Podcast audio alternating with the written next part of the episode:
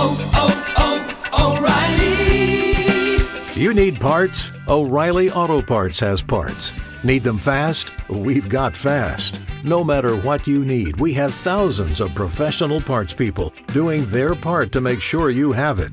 Product availability. Just one part that makes O'Reilly stand apart. The professional parts people. oh, oh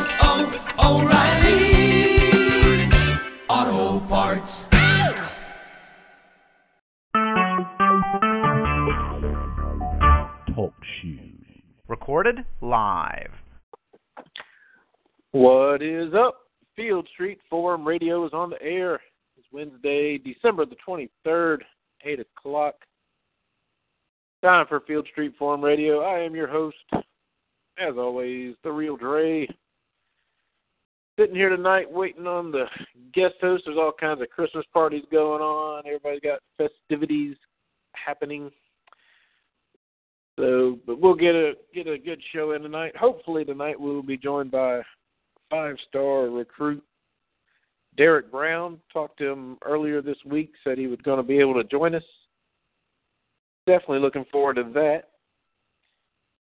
But until he calls in, we will talk Georgia football, Georgia recruiting, coaching news, talk some bowl games, talk whatever you guys want to talk about. If you want to call in and join us, phone number is one seven two four four four four seventy four forty four.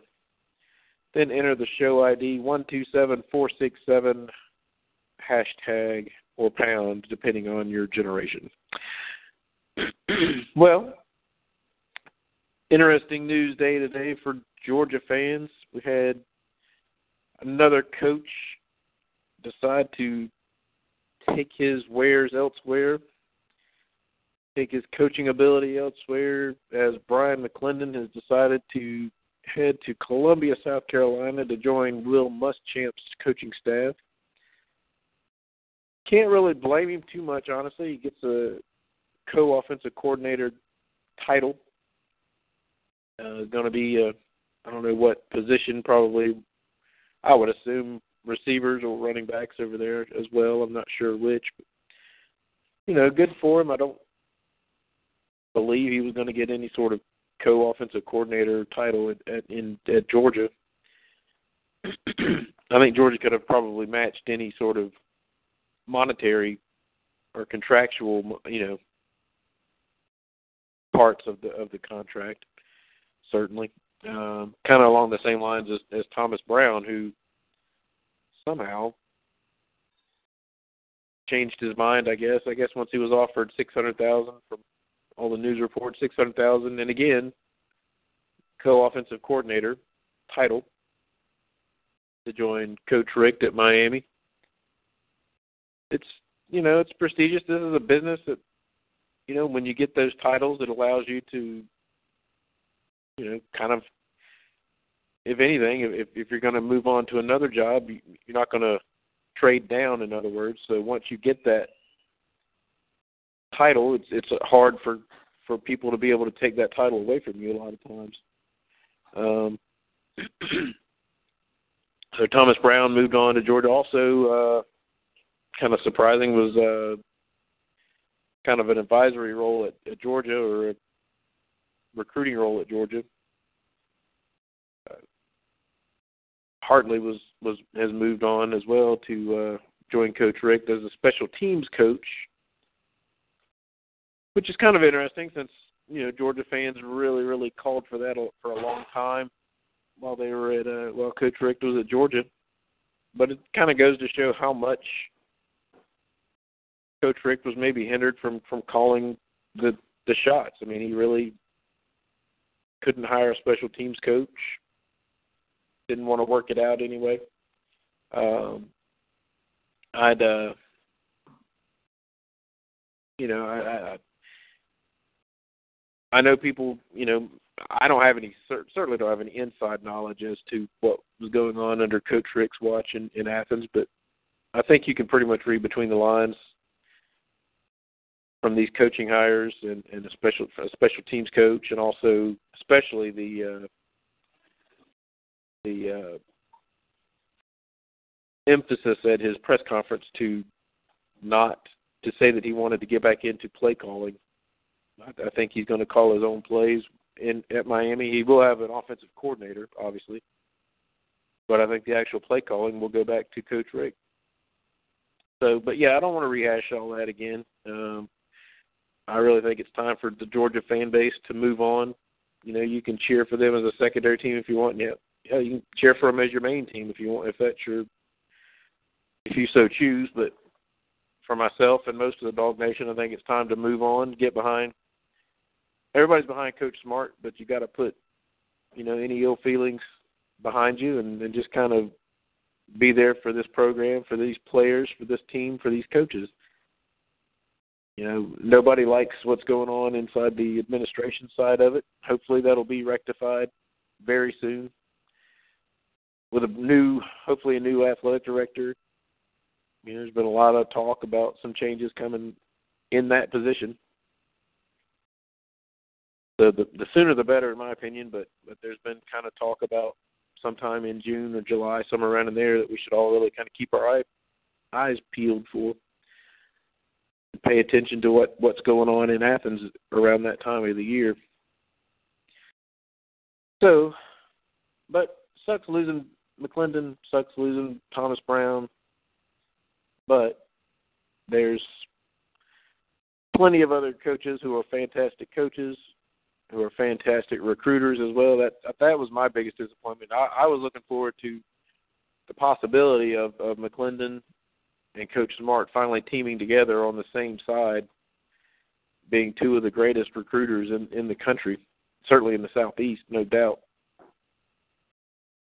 Pulling for the same for the same side. I, I was really hoping that would be the case, but it's not, so I'm not going to fret over it. Like I said, there's tons of, of recruiting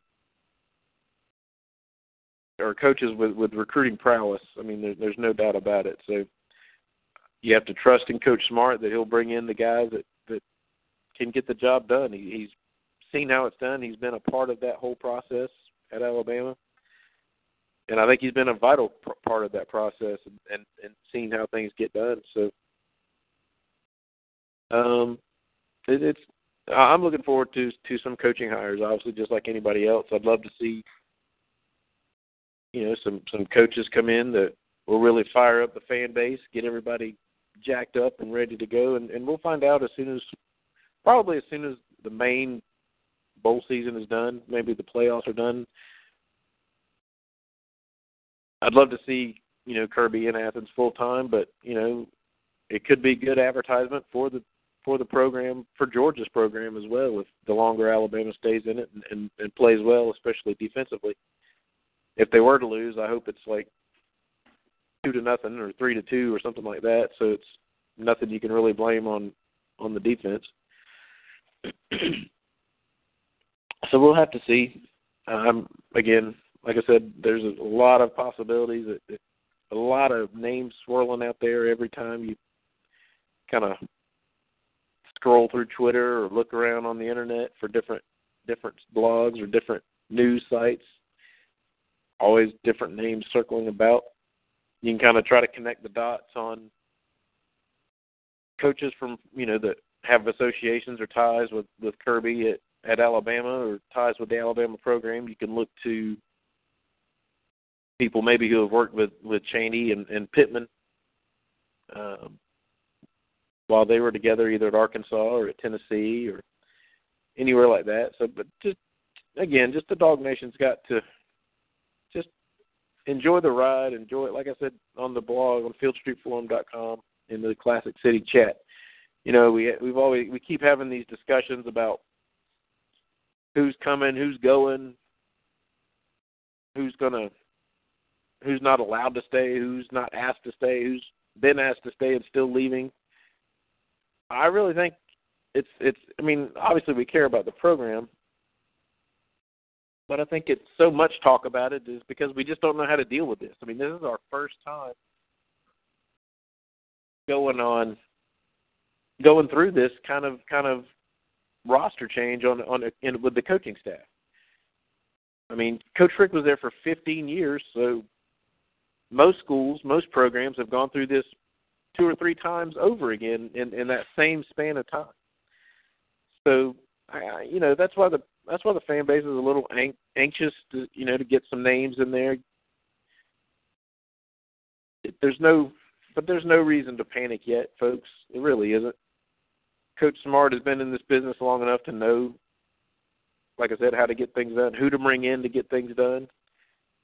So I, I'm not I'm not overly concerned, and, and I, I really think Dog Nation should just stay calm. Like I said, enjoy the ride, enjoy the season, enjoy being with your family for Christmas, get ready for New Year's, cheer on the dogs, and whoever's left coaching them at this point in Jacksonville on January 2nd. I believe kickoff is at noon against the Penn State Nittany Lions of James Franklin. Need to go ahead and put another beat down on that program and on that coach for sure.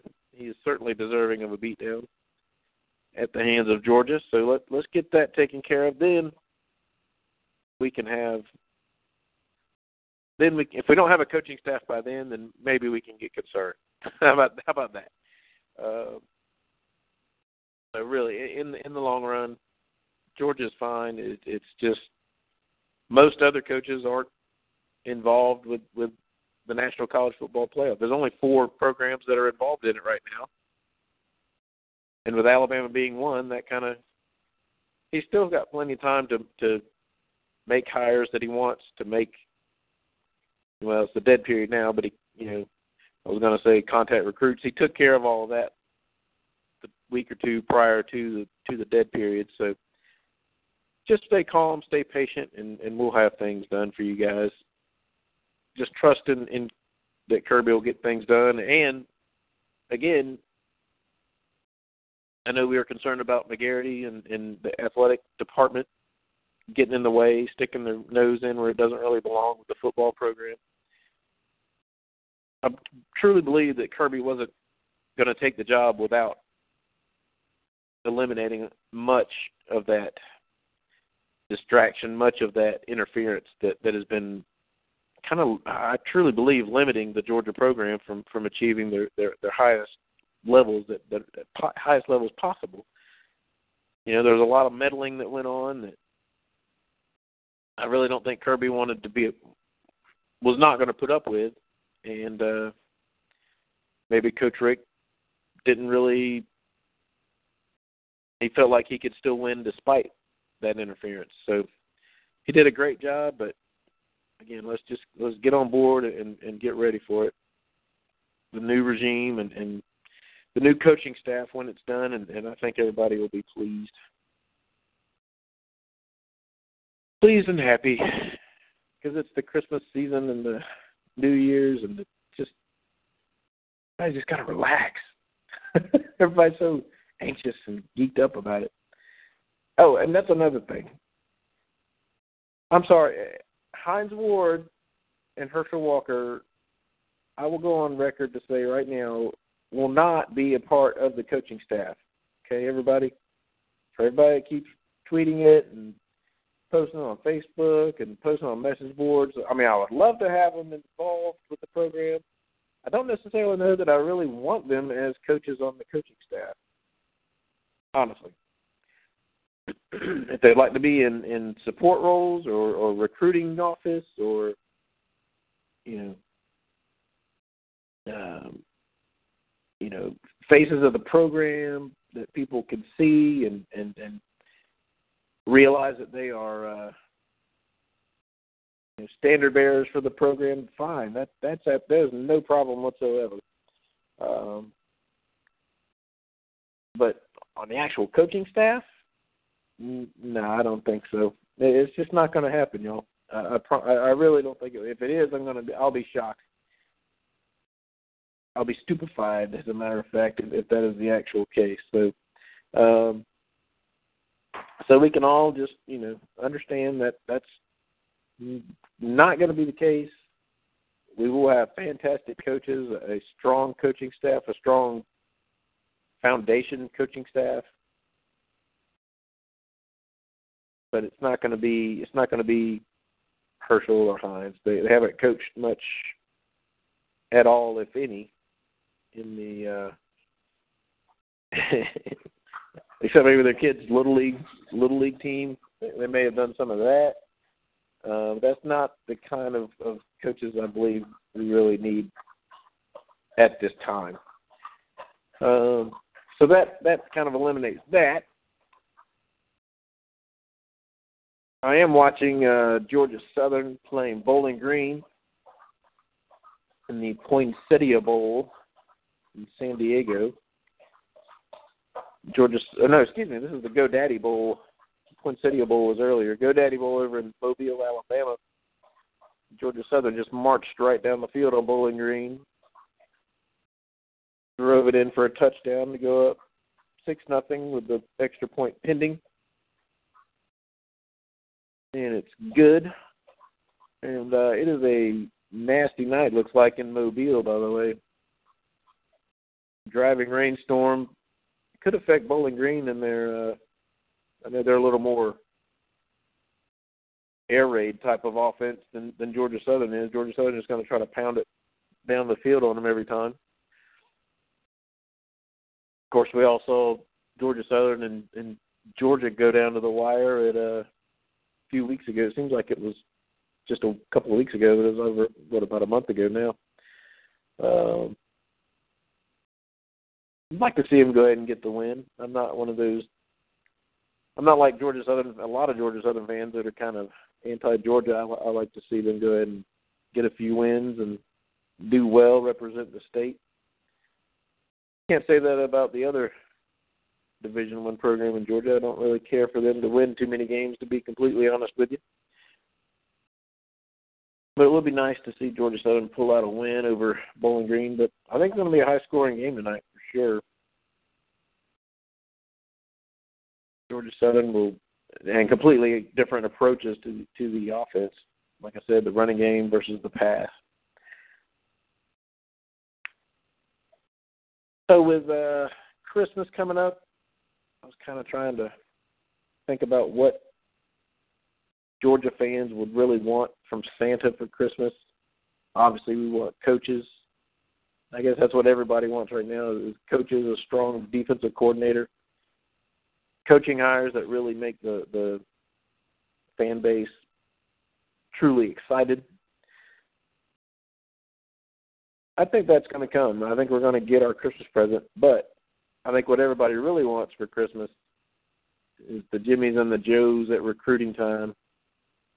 Tons of kids still out there with the 16 class to add to. We we just had Isaac Nauta, the top tight end in the country, make his announcement with a top three of uh, Georgia, Michigan, and honestly, I don't remember the third team, but I really feel like that kid is going to go ahead and commit to the G here soon, and he will be announcing at the U.S. Army All American game. He tweeted out earlier, I think yesterday, probably around the fourth quarter. He said to, to keep an eye out for. Um, but he's a five-star tight end that, that we've been talking about for a while. Of course, was committed to Florida State for a little while, but decommitted, and then everybody kind of thought he was going to go ahead and commit with with Jacob Eason and, and Ben Cleveland when they were hanging out in Athens. You know, a couple three weeks after that, but he's held off so far, at least publicly anyway, to uh, not publicly commit to where he where he's going to go to school. But a lot of people are really thinking that he's gonna he's gonna go ahead and reaffirm his his, commitment to Georgia, or affirm his commitment to Georgia. And uh, hey, what there's there's be hard pressed to find a, a better athlete at tight end right now. Great size, great speed, great hands. He, he has definitely earned that that five star rating that he has from every recruiting service out there. Also from Santa, you everybody wants to bring in Mr. Mecole Hardman. I will say this: he was extremely excited about the Georgia basketball game last night. Which, actually, if you didn't see it, everybody should have been extremely happy about the Georgia basketball game last night. They crushed Clemson last night. That was probably the best I've seen Georgia basketball play in a while, but more on that in, in a little bit. But Mecole was extremely excited about getting to Athens, pl- watching the Dogs play hoops against Clemson. He was tweeting about it all day long. But he has another kid that really is going to look awesome in the red and black for the Dogs playing in Athens for the next three to four years. I mean, the kid is just immensely talented. I, I don't know.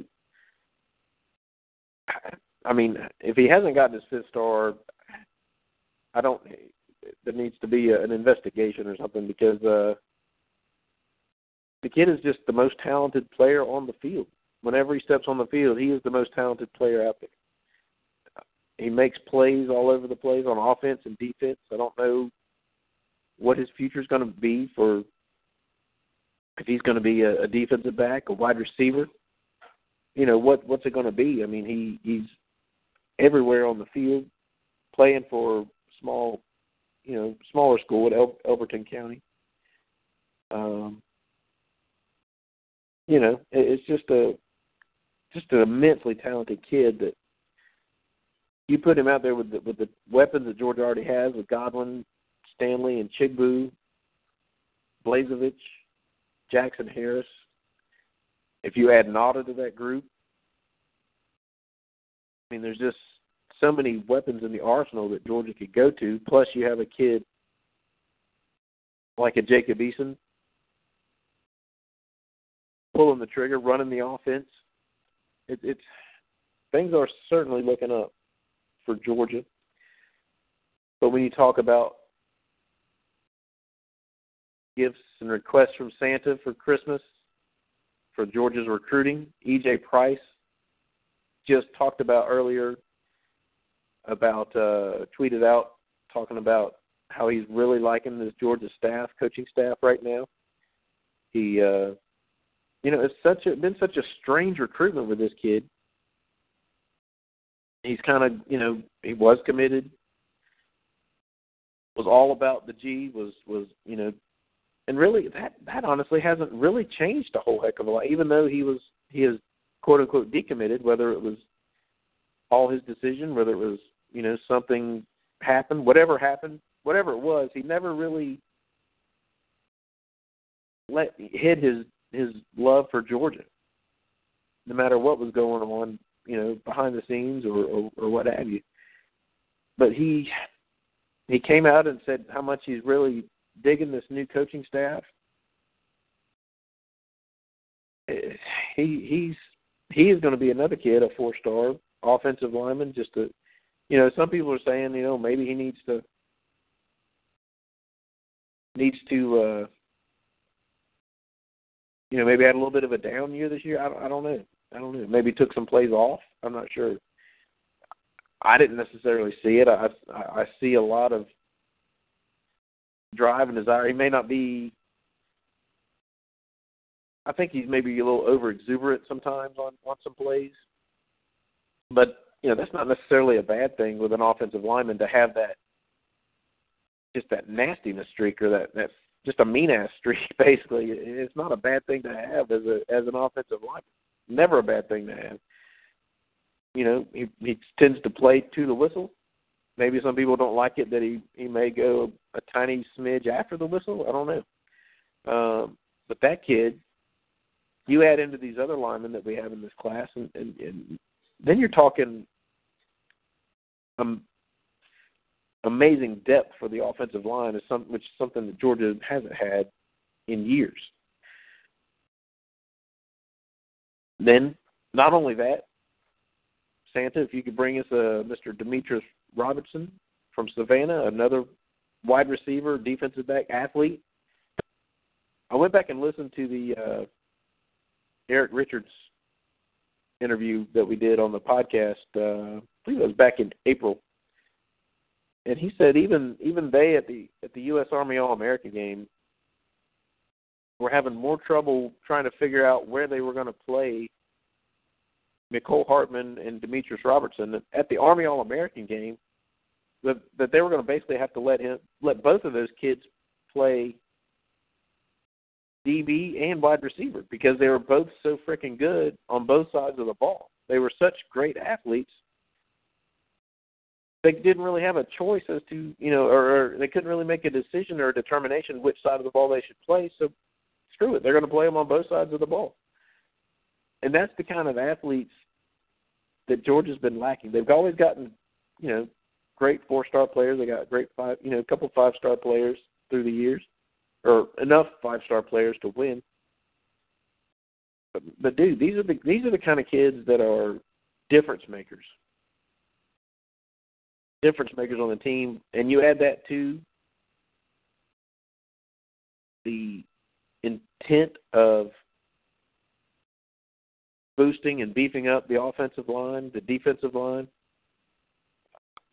That those are the difference makers that that can put Georgia over the top. See, excuse me, got a nice little Christmas cough there for everybody. Uh, been hanging around for a day or so, but uh, you had those guys in, Demetrius Robertson, Mecole Hardman. It's it's going to be a difference maker, and and people don't. I know Georgia's always recruited well. People always say that they have. Don't get me wrong, but right now they are recruiting a different level of, of athlete, even what they've been above and beyond what they've been recruiting the last ten to fifteen years. But with that being said, I mentioned the offensive line was getting was was a was a focus of of the recruiting staff, and defensive line is a, is another focus. You add the tremendous haul that they had last year on signing day at defensive line. Add to that this year, hopefully, the Julian Rochester. He's he's coming in. He's already signed his his letter of or not his letter of intent, but his, his financial aid work paperwork he's going to early enroll here in, in another month or so, or a couple of weeks or so, I guess. But you add him to this mix. You add a Derrick Brown to this mix, hopefully. Hopefully, a guest here in, in the next hour or so on on Field Street Forum Radio. Um, it's it's going to be. You add. Well, of course, I forgot. Uh, like I said, the offensive line linemen that are already committed when you add an EJ Price. Um, but I said, you know, Chauncey Manac, outside linebacker, defensive end. It's, I don't know. I I just, oops, hold on a second.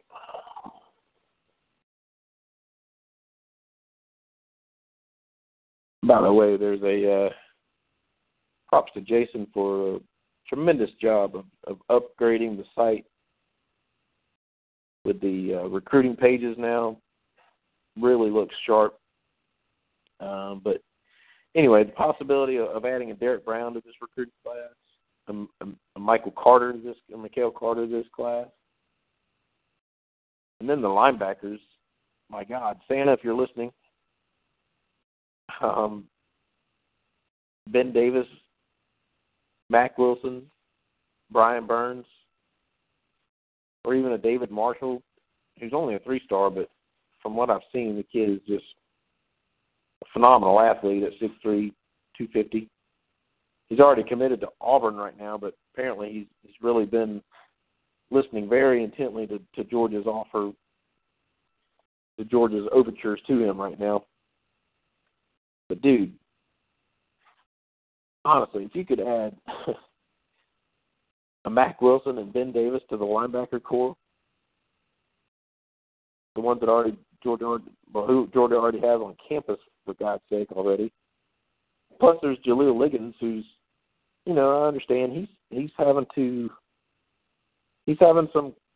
Uh, I won't necessarily say second thoughts about his commitment to Georgia, but he's he's definitely you know, looking around a little bit more, I got to say. But Ben Davis and and and Mack Wilson. If you could reel in those two kids with Chauncey Manac, like I said, the kids that we have on campus,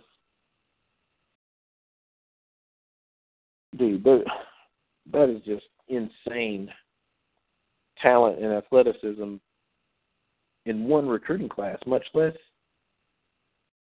I mean, those kids could be starting for minimum of two years. Very possibly could start all three years. Who who knows? I mean, just depends on how quickly they can pick up the defense. But talent wise, there there'll be nobody else really above them probably on on the roster. And I can't forget about Tyler Clark on the defensive line. By the way, Tyler Clark is is a very very underrated talent. He's already in in in the fold, committed to Georgia. If he can, he, he could be the surprise of the whole recruiting class. To be honest, the kid has has talent galore and size as well. So, oh, I mentioned the uh, Erik Richards interview. I went back and listened, and, and I know uh, was it Dog in Texas, I believe, was was asking about this, but uh, I asked Erik about the uh, U.S. Army All American game. This goes for anybody. Um, on the podcast that night, he he let us know of a deal for Field Street Forum listeners, and the deal is if you give him a follow on Twitter, Field Street Forum radio listeners will get into the game lower level tickets. We'll get into the game comped. We'll get into the game for free. Free tickets to the U.S. Army All America game. Just follow him on Twitter. Let him know that you heard about the offer on Field Street Forum Radio, and he will get in contact with you, either messaging, getting to follow you, what have you, and uh, you will get free tickets to the U.S. Army All America game. But you have to get your butt to San Antonio. He's not going to pay for your travel to San Antonio. um, but dude, that is fantastic for him and, and awesome. He, he he did not have to do that whatsoever. That was completely all on him. That game is going to be Saturday, January the 9th, like I said, in San Antonio at the Alamodome. Starts at 1 o'clock Eastern. So if you can get there, if you're going to be in the area, if you feel like going to San Antonio, a fantastic city for from everything I've heard, you can go to the U.S. Army All America game for free just because you are a Field Street Forum listener. Membership has its privileges, my friends.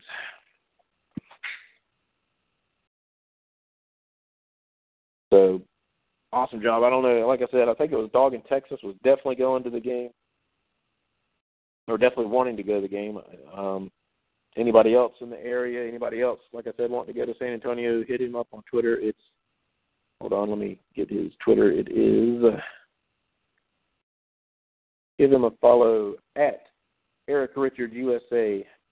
That's at E R I K Richards USA give him a follow, let him know you heard the offer on Field Street Forum Radio. He will hook you up. Free tickets. So that that should make everybody's everybody's uh holiday season for God's sake. I mean, what a better offer than than free. That dude is is is awesome in and of itself. When we had him on, he was he was terrific to sit there and talk with. Dude knows pretty much every I mean, I think he honestly practically knows every major recruit, eh, probably most of the minor recruits as well in the country. I mean, the guy knows his stuff. He knows coaches. He knows programs. He knows players. He knows. It's phenomenal everything that that, that guy knows, man, and and does a great job with the U.S. Army game. He's their main recruiter for the U.S. Army game. All those kids that you see out there on that field, he has recruited them himself to go out to the Army game instead of going to say the Under Armour game or any of the other, you know, superstar recruit games that are out there, all star games that are out there. It's all done done and recruited by Erik Richards, and and I, I'll say this: this is something I was thinking of even a couple of days before I really went back and listened to that podcast. But I think it would be fantastic for Georgia to jump on Erik Richards and and bring him into the fold, bring him in as be it as a in a coaching style role. He, he's been a coach before for a long time. Um, but if you could bring him in in an analyst type role, or bring him in as a staff support role in the in the football program or in the recruiting office, that would be that would be an absolute home run hire. Like I said, that guy knows everybody. He knows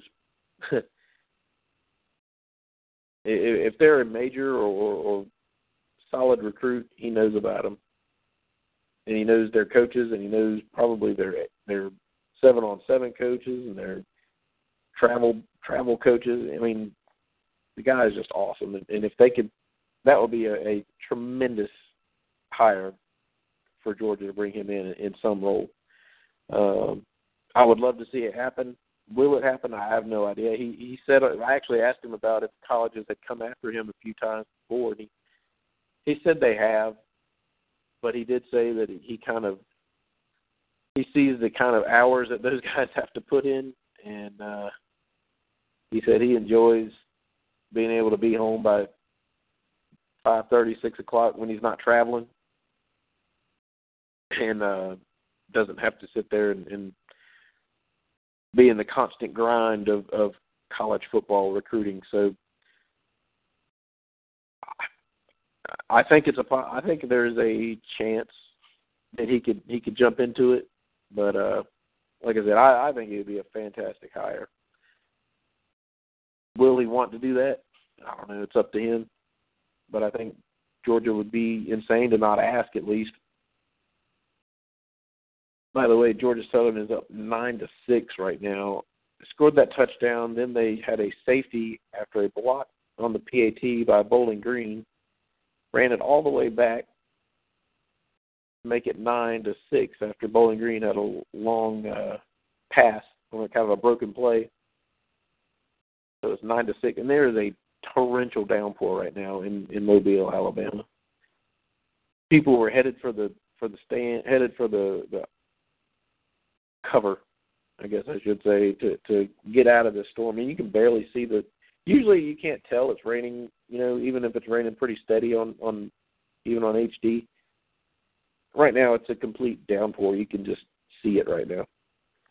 Um, looks like Kevin Ellison got hurt earlier on a on a touchdown score himself, or a uh, run to get down about to the one yard line, but hurt himself. So they brought in that really fast I know Georgia fans remember this. The Upshaw kid, just a the backup quarterback, number thirteen. That kid, tall, lanky, and he is just fast, dude. I'm not going to lie to you. Um, if they can get him to the edge, I don't see any way Bowling Green can slow him down. To be honest. So, what would you request from Santa Claus as a Georgia fan right now? Give me a call one seven two four triple four seven triple four. That's seven two four four four four seven four four four. Then enter call code one two seven four six seven hashtag. Um, and you may have to hit one hashtag after that. I don't ever have to. For some reason, Jason has issues with it. I don't know. Uh, but yeah, if you were asking, uh, making out your Christmas list, asking Santa for your for your your Georgia presents, what would you like? What would you like Santa Claus to bring you as a Georgia fan? Uh, here's one thing I would like to see, honestly, and I've said this for a while now, so you may have heard this before, but uh, I would like to honestly redo the at Sanford Stadium. Um, the pregame stuff. It's time to upgrade.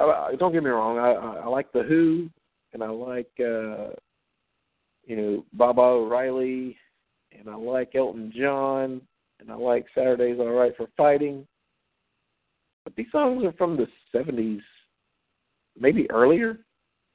I don't know. Saturday Saturday Night All, All Right for Fighting is that the '70s? Yeah, my wife's a huge Elton John fan. She's not even sure. Um, let's get that remade by uh, Jason Aldean and, and Ludacris or or Pastor Troy. How about that? Jason Aldean and Pastor Troy and a couple other Athens area guys get together, do at least one of those, if not both of those songs for Saturday game days. Use the proceeds to to I don't know donate to charity or donate to the athletic fund for start a scholarship or something. Let's let's kind of upgrade the songs. Let's get let's get here's another one. Uh, let's get Bruce Buffer in to to have a uh, do the pregame beach thing or you know that they put on the jumbotron. Something to upgrade this junk, man. Let's let's go. Um, well, speaking of of uh, big time stars. Jason Harry Dog has made his way to the uh, to the program. Welcome, Jason. Are you? It's time. Thank you. Would that not be fantastic? My boy, I know there's nobody else on here. My boy, my boy's talking about Bruce Buffer. Dude, can you imagine having Bruce Buffer on five minutes before game time, yelling "It's time"? in the red, in the red, red and black. I was like, man, I feel bad for my boy Dre. He's all by himself, and he's he's he's now talking about Bruce Buffer. Dude, I'm going 45 strong and and with a with a partial Christmas cough. And, my uh, boy's bringing in all the stars live for Saturday nights in Athens. For Saturday in Athens. I mean, we don't have to do a live. Just throw them up on the jump. Let them pre-record it. do it on the jumbotron. Have a Bobo. How about uh, how about we bring the dude that played the uh, Oregon at the uh, basketball game? We bring him to the football game. Dude, anything to upgrade it. I'm, hell, I feel like I feel like there's the guy that recorded recorded it was wearing you know umbrella. What the hell the the uh shit? Huh? No, not parachute pants. The ones bell bottoms for God's sake. I feel like they were wearing bell bottoms when they recorded the the the pregame stuff already as it is. God Almighty. I don't know. How was the Christmas party for God's sake? I hope it was good. oh my God. Jesus. I was like, get me out of here. Come on. Now I just walk in, I put it on the uh Bowling Green Georgia Southern game and uh Georgia Southern dude went for a pass at the back of the end zone and dove and I guess it's been raining there too. And he Yeah. slid and like just went head first into the wall. Yeah. Yeah, it was not pretty. Uh, I was Uh, like, and man, on the way on the highway uh, in Columbus, drove past a wreck had just happened. Nobody was there yet, and I Uh-huh. mean, oh my gosh, it was a white pickup truck. The truck was cut in half. Oh my The god. back wheels and the frame were sitting there at the guardrail. On the other side of the guardrail, about ten feet up, was the bed of the truck, just in just shattered. And then Oh. about twenty feet up from that, on the same side of the rail as the back wheels, was the cab turned on its side. Wow. And the dude walked away. Wow. Walked Looking away. Not even a cut, they said. Jeez. That's insane, man. Some like I said, God was looking out for him. Yeah, I mean, come on, that's crazy. Said it, said the old man that was behind him wasn't involved in the wreck, just saw it, Uh and uh, said he was worse off than the driver because it, you know, it just got to him so much. jeez Louise. I I can't even imagine because I don't know if you've ever uh, if you've ever been in like a little fender bender, you, you're damn rattled for seems like two three days after that. I can't. Oh yeah, said something they like said that. my boy walked away. It's easily the worst I've ever seen. Golly. Hey, did you uh did you hear earlier? With I heard back from from Erik Richards about the uh Army All America game for No. for Field Street Forum listeners. Free lower level tickets, baby. That's what I'm talking about. Heck yeah. He, Street he made out uh, a minute. He made it just being nice when he said it. He made out a minute, but daggum it, we're holding him to it. uh, he may have just been talking crap being nice, but dang, people showing up remembering to hold him to it, baby. oh, Lord. Well, I was going through, dude. I was going through what the Georgia fans want Santa Claus to bring them for Christmas. So you are up, my friend. I've gone through everything pretty much. what for Christmas? Yeah, for for for the Georgia Ooh. program. Let's see. You want a Willie Allen or you want a? Well, I got a bunch, but a lot of it may not make people happy. uh, I, I want I want to blow a team out and score on them while we're blowing them out. yeah, that would be nice. I want to play, not play down to our level of competition. Yeah. Be a good Christmas about- present. How about win a big game? I forgot. I didn't ask about. I didn't say that. One. I, yeah, I'd like to. Yeah, win a big game on TV. How about a a winning streak, a ten game winning streak in Jacksonville? How about that? That sounds good. Clem, Clemson, Clemsoning is now known as dogging it. Oh Lord, you went there, huh? I'm just saying. I mean, you can't put it on Clemson anymore, so who else you gonna put it on? Yeah, That's kind of know. us. I know. Uh, I mean, it kind of is. yeah, yeah. I mean, I don't know. Hard to argue. Uh, Let's see. Who else? Uh, I will take Tosh Lupoi as our defensive coordinator. yeah. I'll take Napier as a coach, All and then. I'll take one more. You give me those two, I don't care who else we get. Sa- Santa's choice. Yeah, I mean, throw yeah, throw a quitter up in there and hire somebody. uh, Hey, I, I'll tell you what. What our last wide receiver, wide receivers coach makes? B-Mac made what three fifty, right? yeah, I think so. Pay me half of it, I'll recruit. Heck yeah. Shoot, I'll give you a discount. You give me half of that. Man, Uh, McGarity, McGarity, you love me. I'm saving you money. I'll be his boy. Hell, they already spent most of it on the uh searching coaching search firm, right? Man, we need to open up one for real. I know, right? Oh, what do you think about my uh my uh bringing in Erik Richards? Speaking of Erik Richards, what if we brought Georgia brought him in in Oh, I any that. capacity Okay. whatsoever? Would that I'm not sure be we have to pay him, but I mean, heck yeah. I mean, Seriously though, we got to open up a search firm. I'm telling you, dude. Like they just got paid forty two thousand to To tell them to run a couple of checks. I mean, get this. That's almost as good as where I work. They paid a uh marketing firm that when they had just gotten bought out a couple of years, three or four years ago. They were they were called. Let's see. Yeah, they were at that time. They bought them out, and the company that bought them was Iron Data. They're not Iron Data anymore, but they paid a marketing firm two hundred grand to come up with a new name for the new company. yeah. They came back and told them said we thought about it, mulled it over, put it through our all of our you know metrics and everything, and and we just Iron Data is just the perfect name.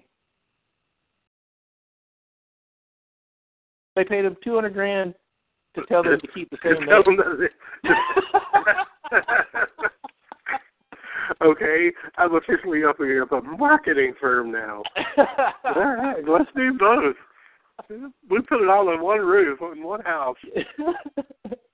They, yeah, you can't you you can't come up with a better name than that. Jeez.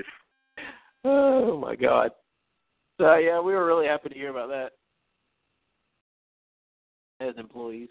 But uh, but anyway, um, yeah, dude, I, yeah, I'm all for it. Whenever you're whenever you're ready, let let's get this get this puppy started because they I think it'd be fantastic to have a search firm and do that. Pretty much all networking anyway. Yeah, I mean, I mean, I understand that they did a lot beforehand, and but I mean, they did like absolutely nothing. We already knew who we wanted. We got who we wanted. I mean, I think you actually have to officially do that stuff. So I mean, they basically got paid to make it official.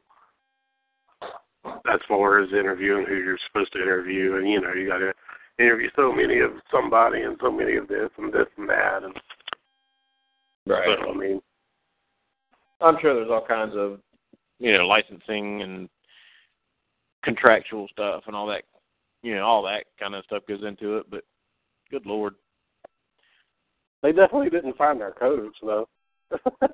Hell no, there ain't no damn way. I mean, It's like, Well, hey, we have our coach. Uh, give him a call. half the, half the damn board of trustees or whatever has him on their speed dial probably to begin with. Who knows? Um, I, I can't believe you didn't like the video I found, the 12 Days of Rickness. Oh my god, dude, That was great. that was. Come on, four downs a drive? That was classic. that was uh What was the other one? Eight coaches leaving. I was like, I was dying. I thought it was the Oh, no. in the world. and the drop that caused a loss to Tennessee. That was oh that Lord, was mercy. wrong, dude. That was hilarious. Yeah, they did a good job with it. I just didn't like seeing those dudes sitting there in their socks. That was kind of weird. Come on, Dre. I can't believe you didn't like that. Oh, I found something funny. uh, all right. How about Georgia recruiting? Man, ain't nothing going on with that. I like this picture I just saw on Field Street Forum in the chat. Exactly. Mr. Big Willie Allen rocking a Georgia T-shirt on his own time, not not coming off a visit somewhere.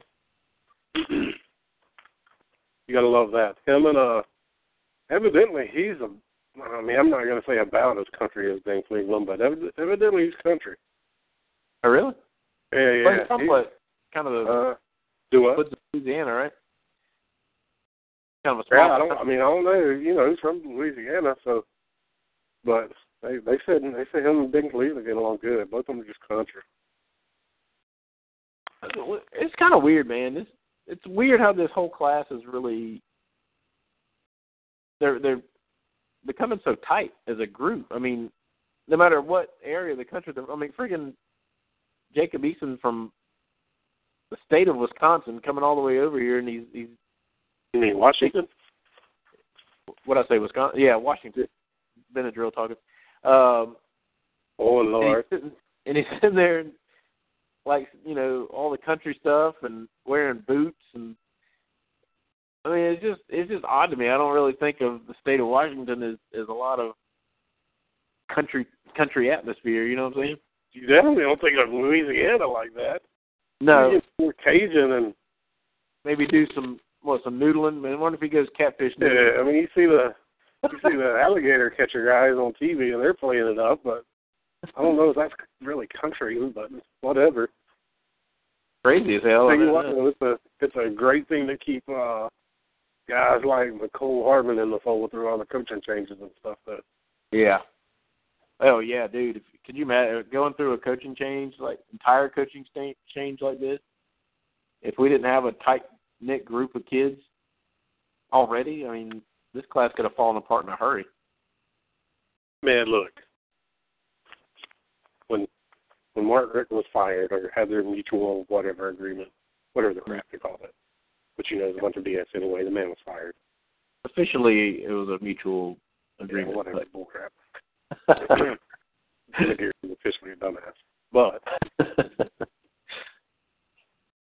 when when that happened, we said ahead of time. The first thing we said was the first two things. Like two of the first things we said was, "It's going to get worse before it gets better." yeah. We've had five decommitments altogether in both classes. But we basically added two five stars. We kept the five star Jacob Eason and added LeCount. Right. Right. I trade that all day long. Not to downplay anybody that we had. I would love to have kept them, but we in the 2016 class we lost, and rankings aren't everything. I understand that we lost three of our lowest ranked guys. Right. What two of our lowest ranked guys have lately. So I mean, you know, okay. I'll I'll I'll make that trade. Not to downplay anybody or act like we don't want anybody, but I'll make that trade all day long. hmm Said it's gonna get worse before it gets better. And we said, Don't be surprised if Kirby Smart blows the whole thing up. Yeah. It's just to be expected. And people are freaking out because they're losing Brown and BMAC and all that and I and Clinton is one that I would like to keep but if he feels like he has to blow the whole staff up on the offensive side or on the defensive side, then Yeah. that's what he needs to do. I mean, I'll be completely honest. I, know coaching wise, there, there there may be better coaches, and I think you know, I don't know that there's a whole lot better recruiting wise, but there's some as good for sure. I was just looking for I was just looking forward to having having those two recruiting for the same team Oh yeah, it'd be for great. two or but three years. But if they have stuff that they can't get straight, you know, whatever, you know, if if B-Mac's just too much of a Richt guy and wants Richt's ways, he's got to go. Right. and I'm not right. saying I know that's what it is, but I mean, if that's what it is, then it's not going to work. You don't want Right. those two recruiting on the same team right. because Did, it's just going to be a bunch of bullcrap. We already we just went through that. We don't want that again. right. Did they say what uh McClendon is salary wise is getting bumped up to, or I know they did with I, Brown. I can't. I don't think they ever said. Just the the titles are are Yeah. Isn't that odd? They're both getting co-offensive coordinators. I mean, Well, I mean, you I, mean, I don't know you have to kind of have that. to make it to make it a a promotion sort of thing. Well, I can you tell you this: Brown had already said he was staying, and told recruits that. I know that for a fact because he told Justin Crawford that. So I mean. I can tell you that for a fact. I mean, I know that. I didn't hear that. I didn't read that. I know that from a horse's mouth. Yeah, yeah, that he told you know he was saying. So, so Richt had to offer him a, a hefty, hefty raise and a title to be able to get him. But here's my thing, and I've been saying this. Even you can go back and look. I've been saying this before he left. So it's not just being about hurt or any anything like that. What exactly has Thomas Brown done? right. I mean, he's been, I mean, he's what been coaching four years. What UT Chattanooga, then Marshall, then Wisconsin, then Georgia.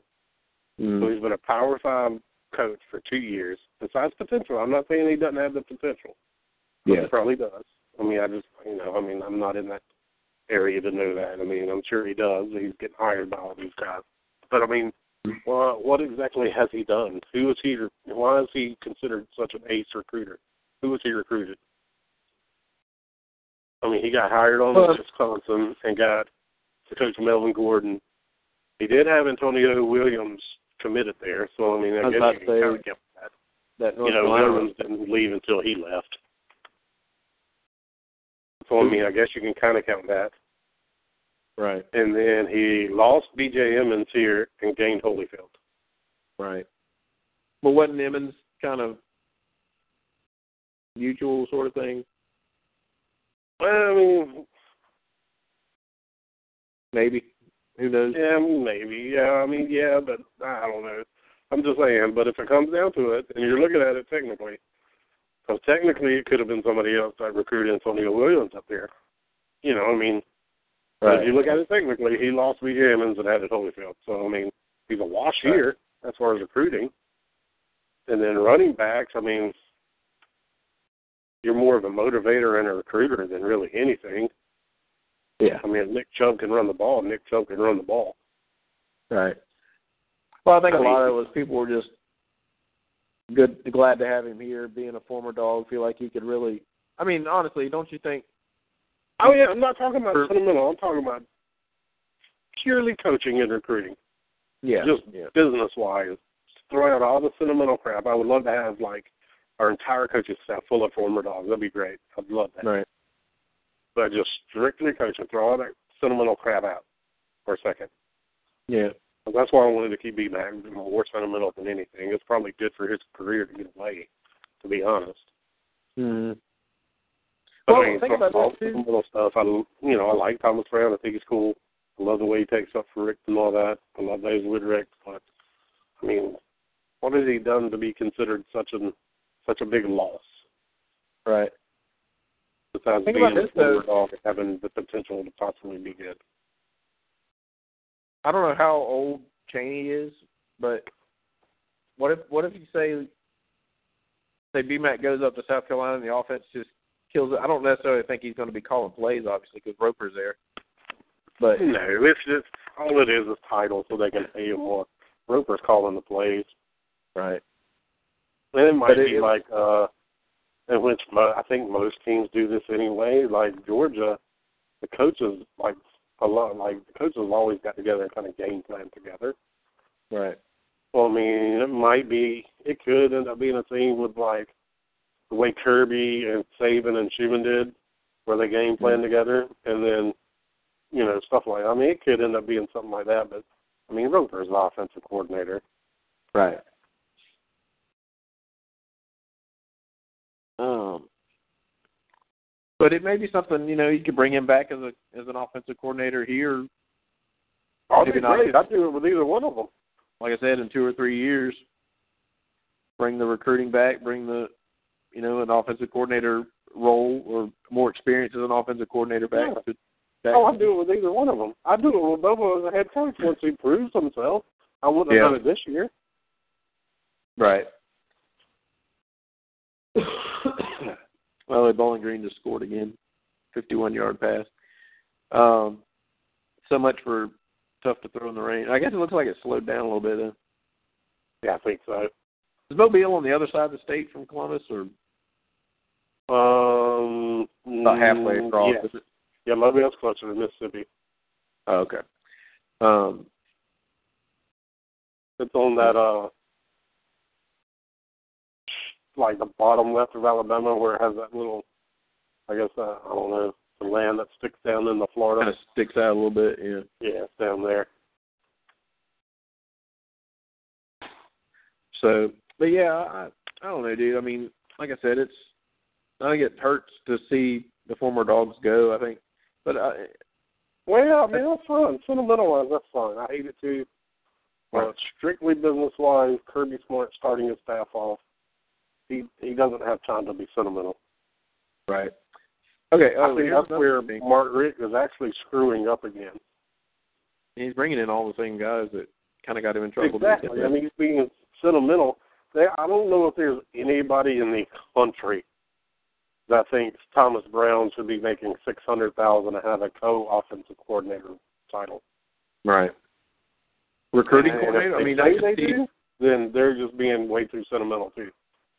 Yeah, I I, can mean, see. it's like nothing against them because I love them being here and I love. But I mean, what is done? Right. I can see making him recruiting coordinator, maybe. Yeah, something like that. that. Well, I mean, okay, look at it business wise. That's like, I don't know, what's a big business? That's like Google taking somebody that just graduated high school and making them the CEO or the chief financial officer or whatever. Yeah. I mean, it's like taking somebody straight out of college and letting them skip everybody and making them like the chief financial officer. I mean, Yeah. it's just crazy. I don't, I mean, I don't get it. And I mean, he's bringing that and bringing a son in to coach and trying to get Willie Martinez. That's mean- the one that if I'm a Miami fan, I'm like, whoa, hold up. if I'm a Miami fan, I'm like hold up on all of it so far. I'm like, they're about to understand something. I mean, then, and I'm not going to bash him just because he's gone, but you know, I mean, everybody loved the man to death. I'm glad he was here and what he did and all that, but yeah, you know, you'll always have your problems with all of them, including Kirby Smart. You know, it's not like Kirby Smart can do no wrong right now. and Richt did everything wrong. I mean, he did Yeah, a no, lot not right, right. but by Yeah, God, has like- not learned? That's one thing I was saying earlier. That it's kind of time for for the Dog Nation to kind of start moving on. I said you could either make Miami your your secondary school, or I said, or you could even make them your primary school if you want. You know, but it's time to, you know, start focusing on on Coach Smart and, and Georgia again. You know, Well, I don't think that's going to happen until he's actually here. Here, right? so I mean, I could understand that, but my God, dude, just. I mean, you know, you you don't have to not talk about the man whatsoever and what they're doing down there. Um, But I mean, Yeah. what is he doing? I mean, hiring a son. I mean, I'm not saying the son ain't good, but I'm just saying if he hires him, and then Right. Brown at six hundred thousand co-offensive coordinator, and then Yeah. trying to bring Willie Martinez back. Yeah, that that one was back kind of baffling. I mean, the, the the coordinator. name- Maybe, maybe I'm as a waiting for the secondary- name Van Hagel or something, and Tarashitsky something. Are they going down there too? Yeah, I, I, they, I don't know, man.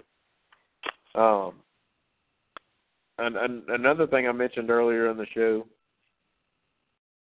I was kind of letting the Dog Nation know, no matter how much they retweet it or like it and share it on Facebook, Hines Ward and Herschel Walker are not going to be a part of the Georgia coaching staff. Oh my God!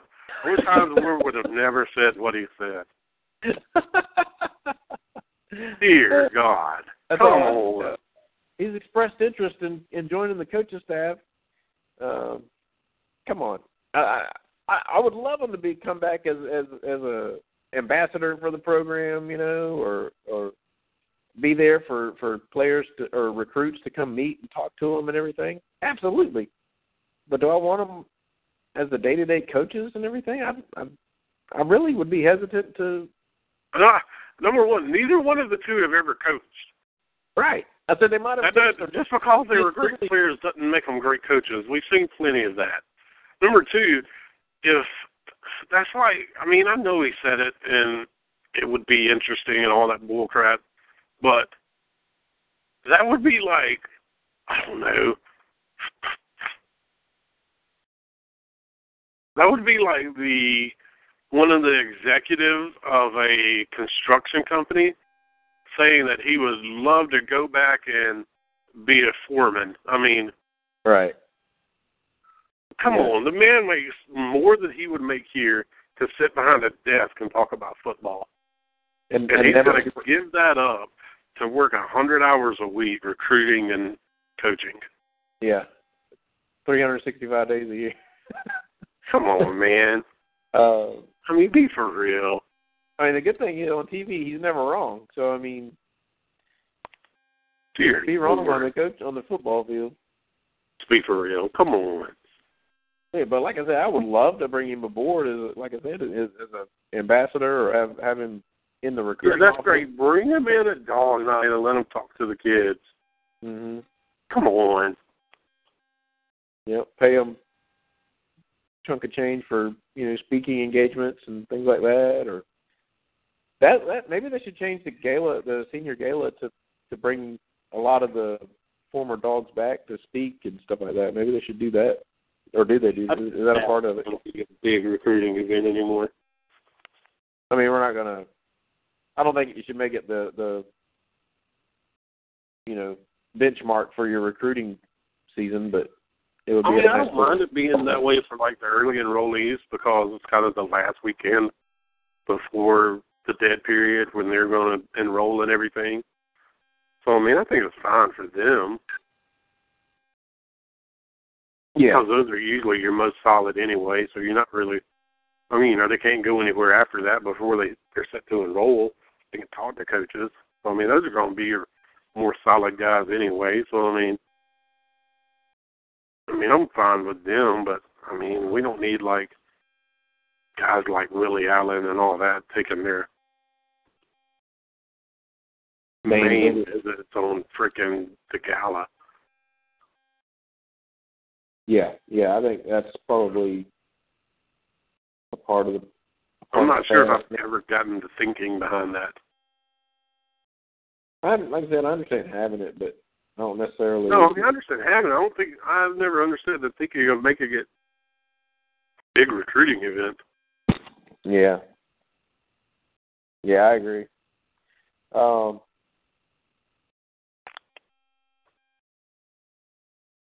what else you think going on? Any? Uh, oh, that kid's got a neck brace on that we were talking about earlier for Georgia Southern. Oh yeah, he's walking though. He's walking and everything. So, He's walking off with the neck break. yeah. I imagine just precaution. It didn't look like he went that hard into it. No, no. I think it it kicked you know kicked it to the left a little bit his head, but I don't think it. I don't think it, it wasn't straight on. I don't think uh, so. Hopefully that's a good sign. But yeah, I don't think they would have him walking around if it was very very serious. Well, speaking of Georgia Southern, I'm telling you right now, we put it on the board earlier. I put it on the board earlier. The interim head coach right now for Georgia Southern is Dell McGee. He would be the perfect running backs coach. Yeah, I mean, I don't, I don't know if we could do any better for a running backs coach than hiring him. I mean, he knows, Right. he knows Georgia's coaches. He coached, coached at Carver forever. He knows Georgia's coaches. He knows the Atlanta area. Mm hmm I mean, it'd be great to be able to get him. Hell, and knows everybody all over the state. I mean, for the most part. Not just you know, just in one particular area. I mean, obviously stronger in the Columbus, Atlanta area, but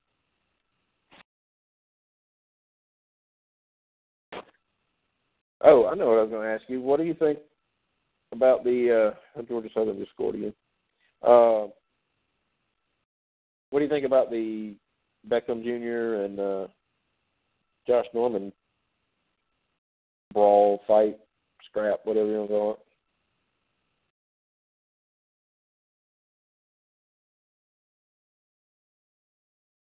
You there?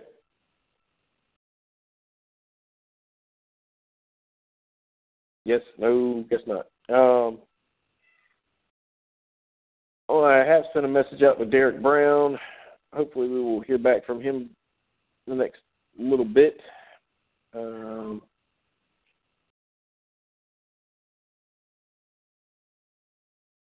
I'll let y'all know hopefully when he calls in. Um, let's see. Like I said, Georgia Southern just scored again. It's now twenty to sixteen. About halfway through the second quarter.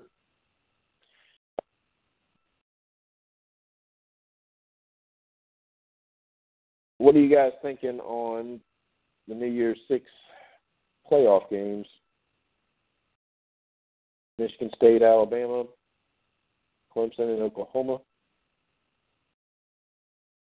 I don't know who to go with on those, man. To be completely honest, I mean, I, I I'm pretty sure.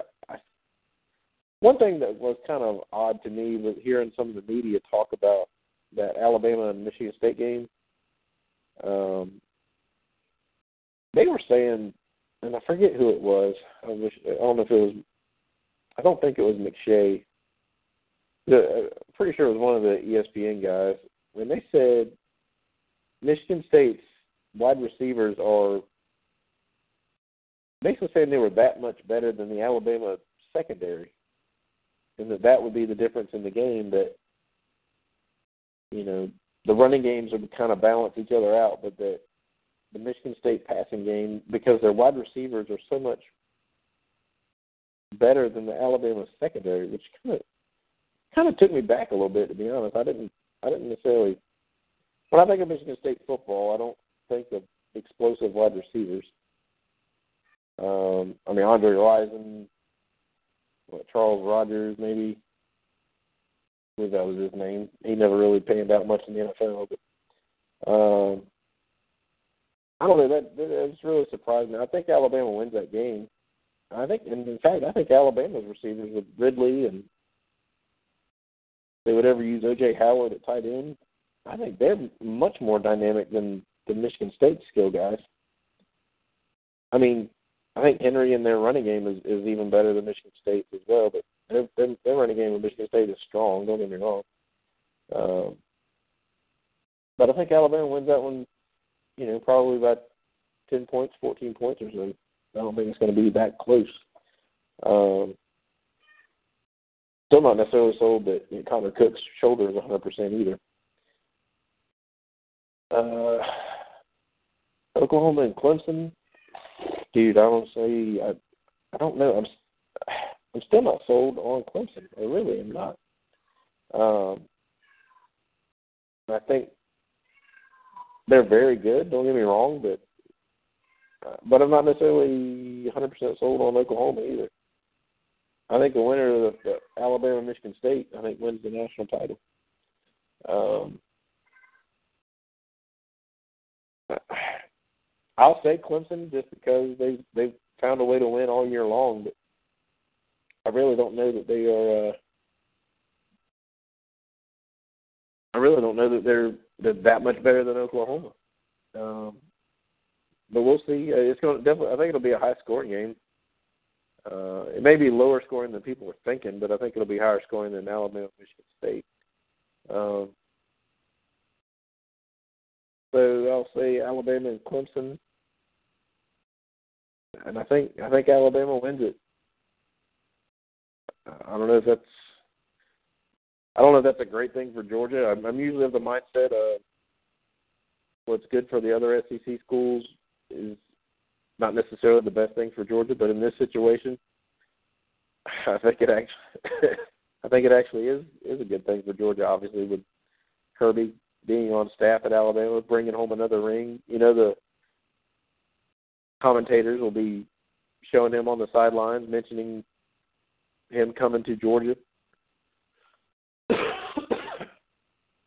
um, as long as Alabama plays up to their abilities on defense, you know, it's going to show well for Georgia and uh, give the recruits, you know, give them an idea. They've they've seen Alabama for ever since Saban's been there, what eight years now. Kirby's been been the coordinator, and the recruits the recruits are fired up, and if they get to see it a couple more games, I think it'll be a good thing for Georgia to Alabama to go ahead and, and bring take home another title, bring it home to the SEC.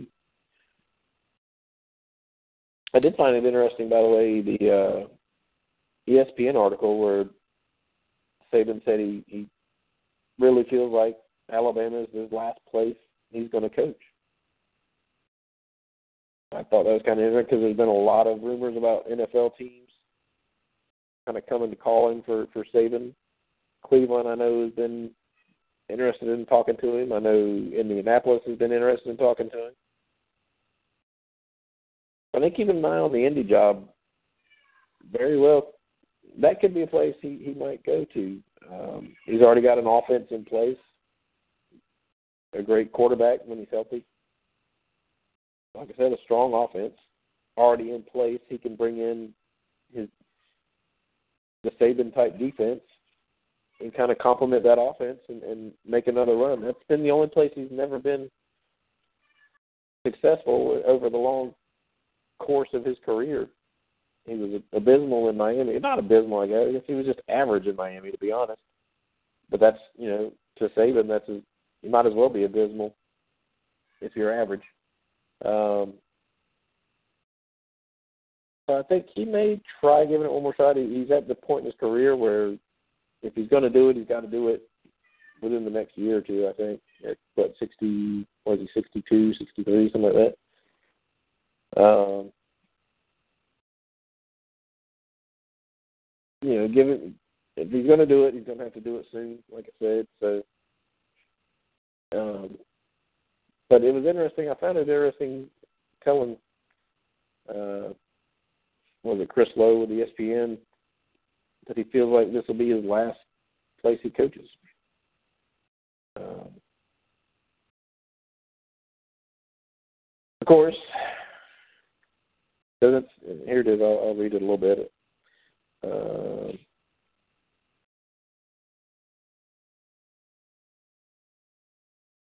Chris Low asked him. Uh, let's see.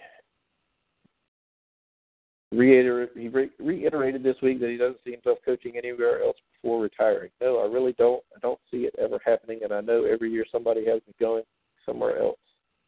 I think a lot of it isn't just about the coaching part. What people don't understand is they forget you're a person. They forget you have a wife and kids, two kids and a grandbaby, and they all live in Birmingham. They all work here. My wife goes to Birmingham five times a week. My mom lives in Birmingham now after moving from Myrtle Beach. It's not just a job. A lot of people don't get that. My life is here.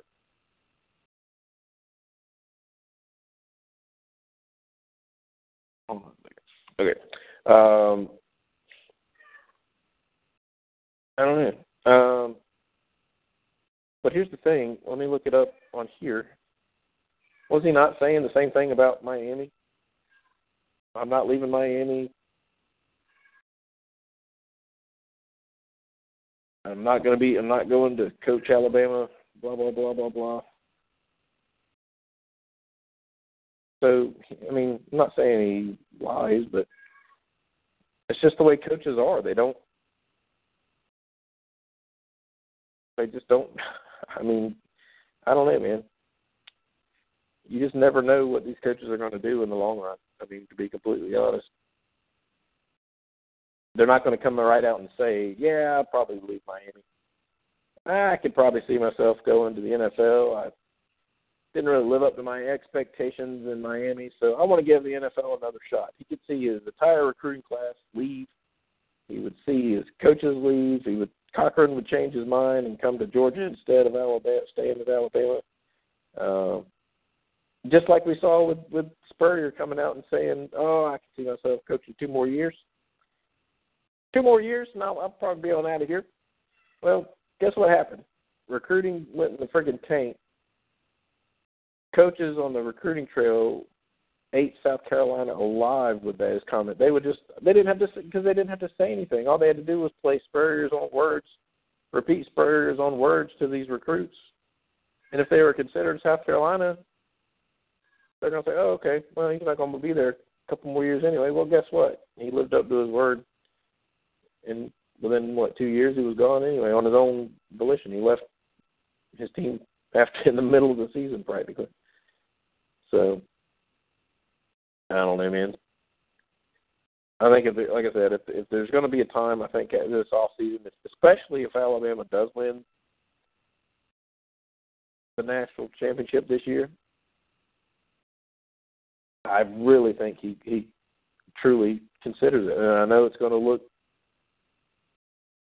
you know, ridiculous, you know, to the media if if he does do that. But like I said, he's done it before. Um, you know, he did it when he was in Miami and, and said he wasn't going to coach Alabama. He wasn't, you know. I mean, so I don't know, dude. We'll just have to wait and see and uh, let it play out. Um, I wish. Uh,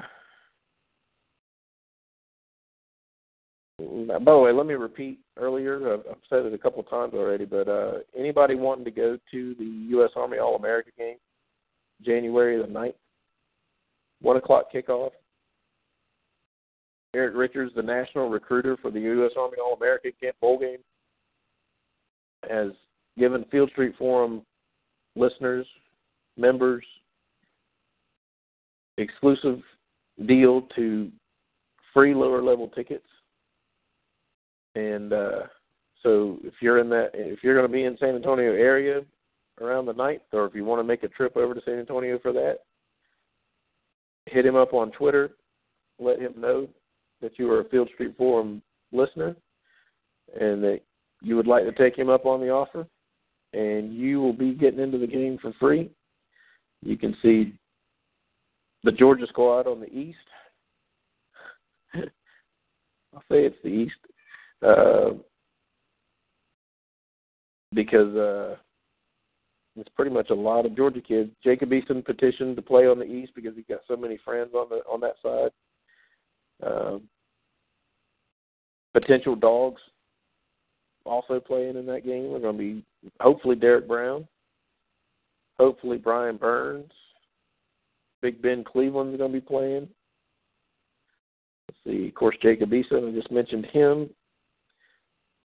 Uh, Mecole Hardman hopefully will be playing for the Dogs.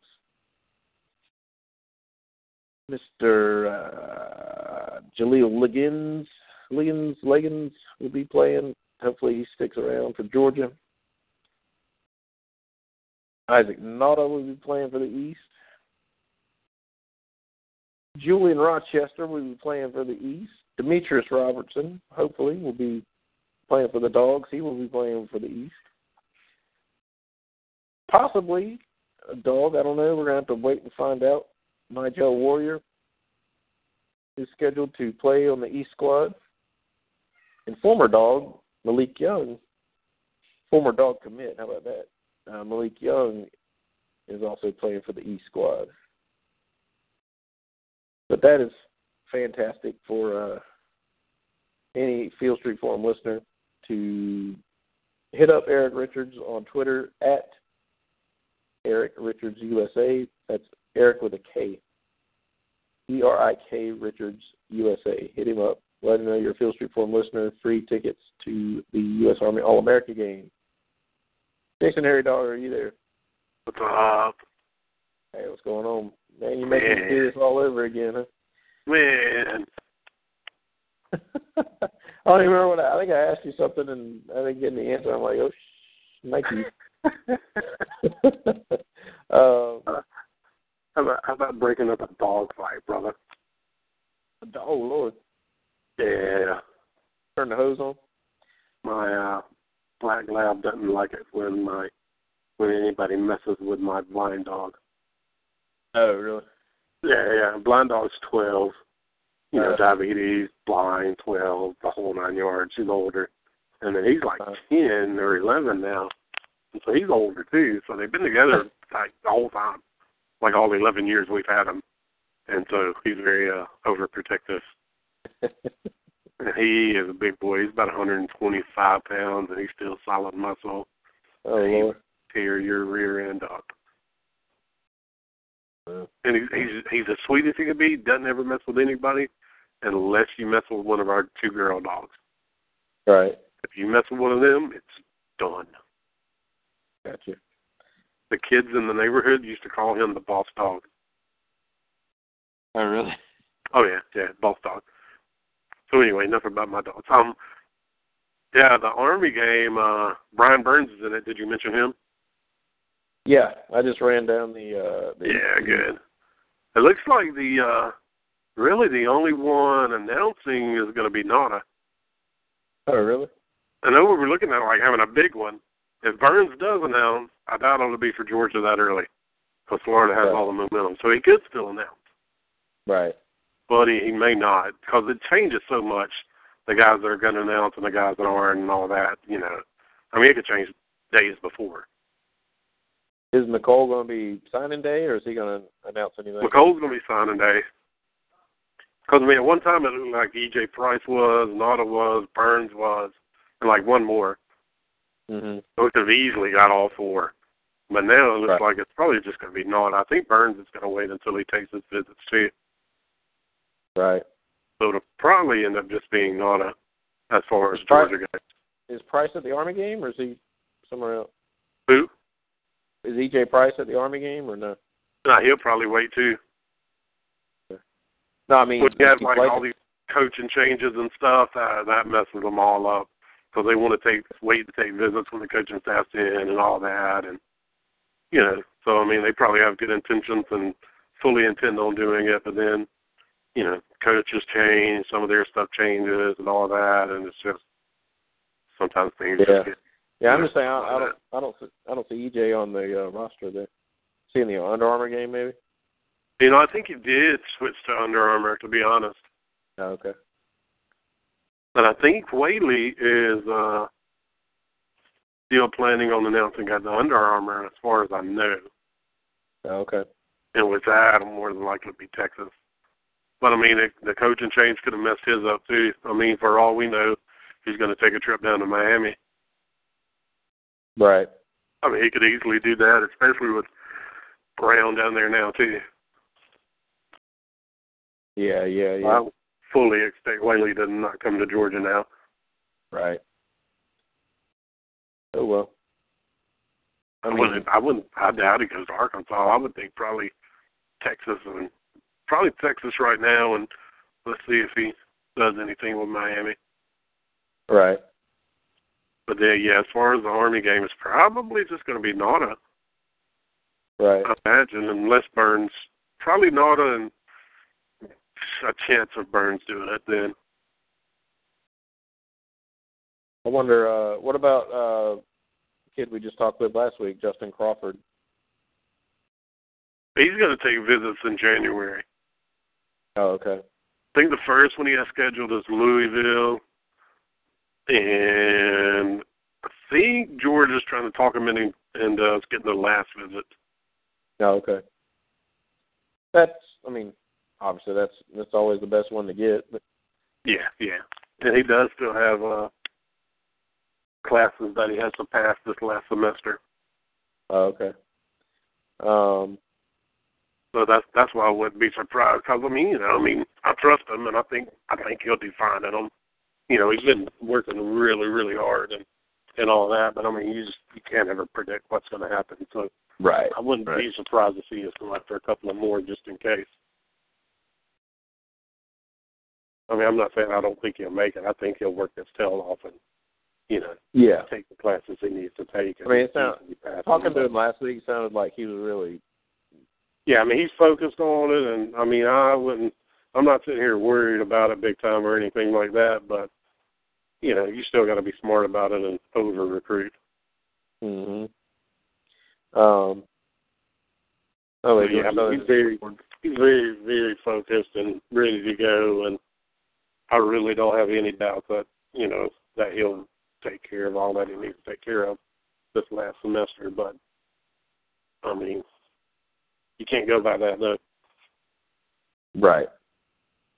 Yeah, no doubt, no doubt. I mean, I, I trust that everybody knows on Wednesday nights I do a podcast from usually eight to ten, but I can't trust them to not screw with me during that time. Yeah. By the way, I just have to uh repeat this Jacob Eason that would be J A C U B E A S U N on Twitter. Not not the Jacob Eason. Yeah, yeah, I got you. The the Okay. parody account. All right. Says Bowling Green isn't playing bowling or wearing green. Tis makes no sense. Man, whoever does those things, they're far more creative than I am. and you have to read the spelling, obviously. But uh, dude, that is that's hilarious. Um, I um, what uh, I did see Marquez. Was there any? I know. I'm still wondering. I'm kind of intrigued with Marquez Callaway, man, as far as what he's going to end up doing. He's he's Man, got the I- Army I All American think- I think he's like Tennessee right now, but I mean, with the wide receivers we have left on the board, I wouldn't mind going after him. That's what I'm thinking. I wouldn't mind going after him one bit. Even the DBs we have left on the board, both of them, I wouldn't mind going after Callaway one bit at all. Mm-mm. I mean, you add him to the mix with with Mecole and and Robertson, and Oh, that's nasty, dude. I mean that's athletes all over the field, son. I think with the spots we have left now, with Anderson going and Malik Young going, with the Uh-huh. spots we have now on the offense and defensive side, and I mean, I think I would go after him harder than anybody. Yeah. And it's I mean, like not like was, not like Robertson or Hardman or Warrior, but anybody No, no, else that we go after that. I mean, Callaway would be the first call I made. and it seemed like there was a time where he was maybe even close to pulling the trigger with Georgia, from what I was hearing. I think. I mean, honestly, when it all came down to it, I mean, I think he would prefer Georgia, but we just hadn't Yeah. for it. So I mean, Hell, let him play basketball too. see, that's the main thing. The whole basketball thing, man. It's like you got to decide, bro. Yeah. I'm telling I'm telling you though, the even with the recruiting, it seems like I mean, with the hires he's Kirby's made, the recruiting that we're doing at certain positions, he's concentrating on the on the most important things. Right. I mean, if you look at it, the two big hires, it probably who's going to make more than the most out of all the assistants are Pittman and Rocker. Mhm. I mean, we have a Mhm. top-notch offensive line coach. We have a top-notch defensive line coach, Yeah. and so I mean, he's doing it the right way.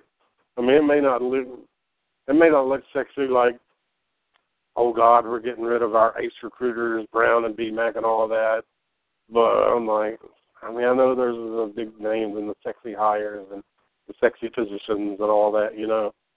Mhm. I, right now, I don't care who's on or off the staff. We have freaking Tracy Rocker as the defensive line coach and Sam Pittman as the offensive line coach. That's all I care about right now. Yeah. What I mean, that would almost be must see TV just to watch the practices with those two guys going at each other. Name a team. offensive line and, and Rocker's defensive line. Oh yeah, name a team that has a better combination offensive line coach and defensive line coach. Oh, I will say, going back and listening to the podcast from April, it was kind of funny. We, I'll be honest, we were pretty. uh We didn't. We weren't necessarily looking at everything through red and black glasses, but um, it's uh, it was it was. We were we were pretty legit because there was an article out about the that had at that time had Pruitt and and Schottenheimer as the uh I think the fifth best offensive and defensive coordinator combination in the country, something like that. Oh yeah. And uh and we were we were pretty we were pretty honest about it. I thought. I mean, we said obviously Pruitt, you know, because we'd seen it, but you know, we pretty much we thought what we were getting, you know, was was a good deal, but we weren't necessarily. You know, we weren't like, oh my God, we're going to win the national championship kind of stuff. You know, I was I was kind of proud of us for not not totally buying into it. You're gonna get honesty from uh, from Field Street Forum, man. Come on. Well, Uh, even the people that did buy into it, who would have thought that? Oh, I don't even want to say what. I Schottenheimer know. is. I don't. I just thought it was funny here going back and listening to it. 'cause- Oh yeah. I remember- I mean, who would have thought Schottenheimer returning to the biggest wuss in the world? it And was uh, who would have thought Grayson Lambert would be scared of his own shadow? I mean, dear God. right, right, right. So the Oh. people that did think that it was the best in the world, I mean, God, who would have thought Pruitt would be throwing footballs at graduate assistants' heads and showing up the coach's doorstep was drunk, cussing them out, and almost getting body slammed by Thomas Brown. I mean, nobody would have thought all that. Yeah. Yeah. Nobody saw any of that coming. Um, I'll tell you this. A lot of that stuff that went on, a lot of people know about it by now, and there's rumors and all that, and I don't think there was actually a big time physical altercation. But I'm telling you right now, Thomas Brown was about to beat the shit out of that man. I don't know any other way to put it. Thomas Brown almost beat the shit out of him. yeah. Really. I don't know any other way to put it. So if if what I was told was right, and, you know, everybody always exaggerates stuff. Right. But right. they flat out told me it didn't get like real physical or anything. Like they didn't fist fight in front of everybody like people want to think. And you know, I, I heard it was like wasn't any of that. But the exact words, and I'm sorry to say this again, was that man almost beat the shit out of him. Yeah. Was it at the practice fields or somewhere else? I think so. As far as I know, from what I heard, Yeah. practice field. All right. Hey, Jason, hold on. I think we got our uh, guest calling in. Hold on one sec. All right. Let's see here. Field Street Forum Radio. Who do we have? Derrick Brown. Derrick, welcome aboard, man. welcome to Field Street Forum Radio. This is uh, Drayton. I've been talking with you on Twitter, and then also got uh, Jason joining us tonight. Glad you can make it, man. No problem. How how's you? Derrick Brown. What's up with the number one player in the state of Georgia, baby? Uh, just went out. My mom called me and she said that if I wanted the iPhone 6, I needed her to get team over, so I had to make a quick errand. That's that's what I'm talking about. talking with Derrick Brown, a defensive lineman from Lanier High, Buford, Georgia. Six foot four, what, three fifteen now, Derrick? Yeah. Gotcha, gotcha. Well, tell us, uh, tell us a little bit what what's going on with your recruiting right now. How uh, what what's your kind of top group right now? Uh, my top five schools are Georgia, Auburn, Alabama, Mississippi State, and Tennessee. Okay. Any? And you you've already done your Mississippi State and Alabama officials, right? Yeah. And then you got Georgia, Tennessee, and Auburn left.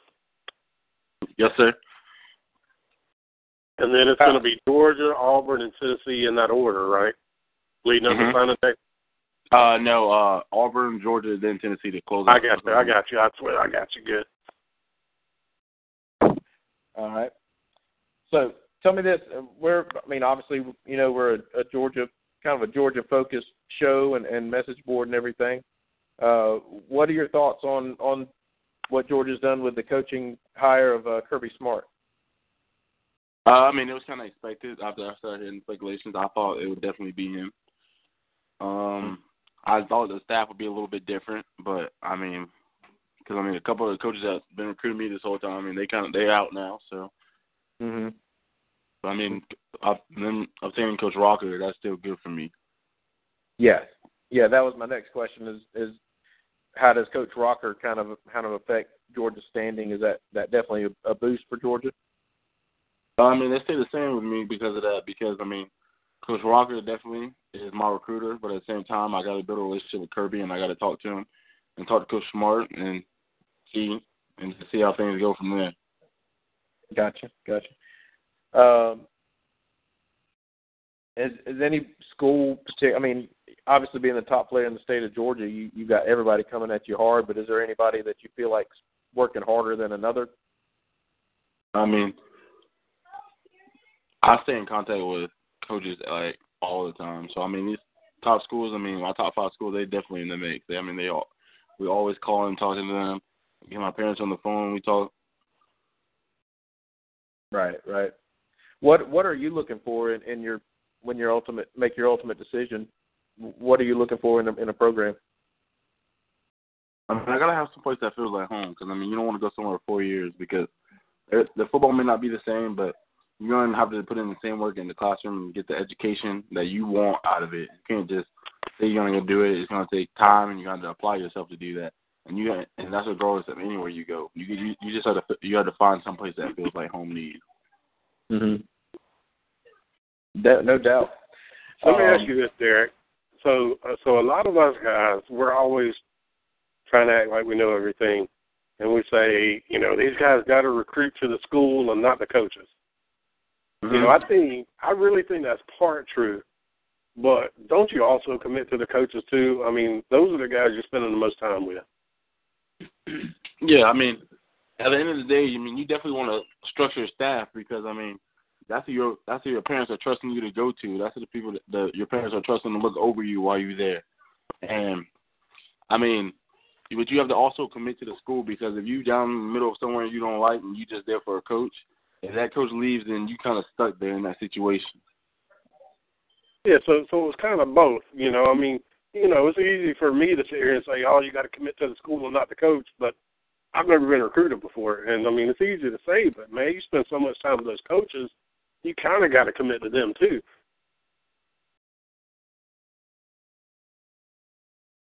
All right, Nate, Yeah. you, you got to tell us about this, man. The uh I think it was in the playoffs, the uh, the touchdown catch at tight end. All that I know is, man, I was running out. I look back, quarterback see me. We just look at each other eye. And, I mean, he just throw it up, and I try to go up, made the best play I can possibly make, and luckily I came down with it. You think uh, you can talk to your next coach at the college level? Maybe let you do a little J.J. Watt action, get get a little red zone action down in the as, as a tight end. we'll see. We'll see. now it seems like a lot of these kids in the state of Georgia this year, you know, in this 2016 class are are have really kind of become tight. Is there is there some kids that you've really gotten to become good friends with? You know, oh yeah, I mean the whole recruiting circuit. I mean, yeah, definitely doing the camp circuit. I mean, you got the defensive tackles, uh, Antoine, Julian, Tyler, Mikhail, all of us. We talk when we see each other. And then you got like the, the other skill guys like Mecole Hardman, all of them. You talk. We all talk. Mm Mhm. Mm Mhm. Y'all talk about going to the same school. Uh, we talk about that maybe for a little while, but most of them we talk. We just having fun. Right. All right, who's who's who's the funniest who's the funniest one out there, Derrick? Is it Mecole? Yeah, I, had to say Mecole because he made me laugh about every single time, everything he said. Tell me this: How about when you play on the on Friday nights? Was there anybody in particular that really kind of brought out the best in you on on Friday nights that you had to go up Uh, against? Um,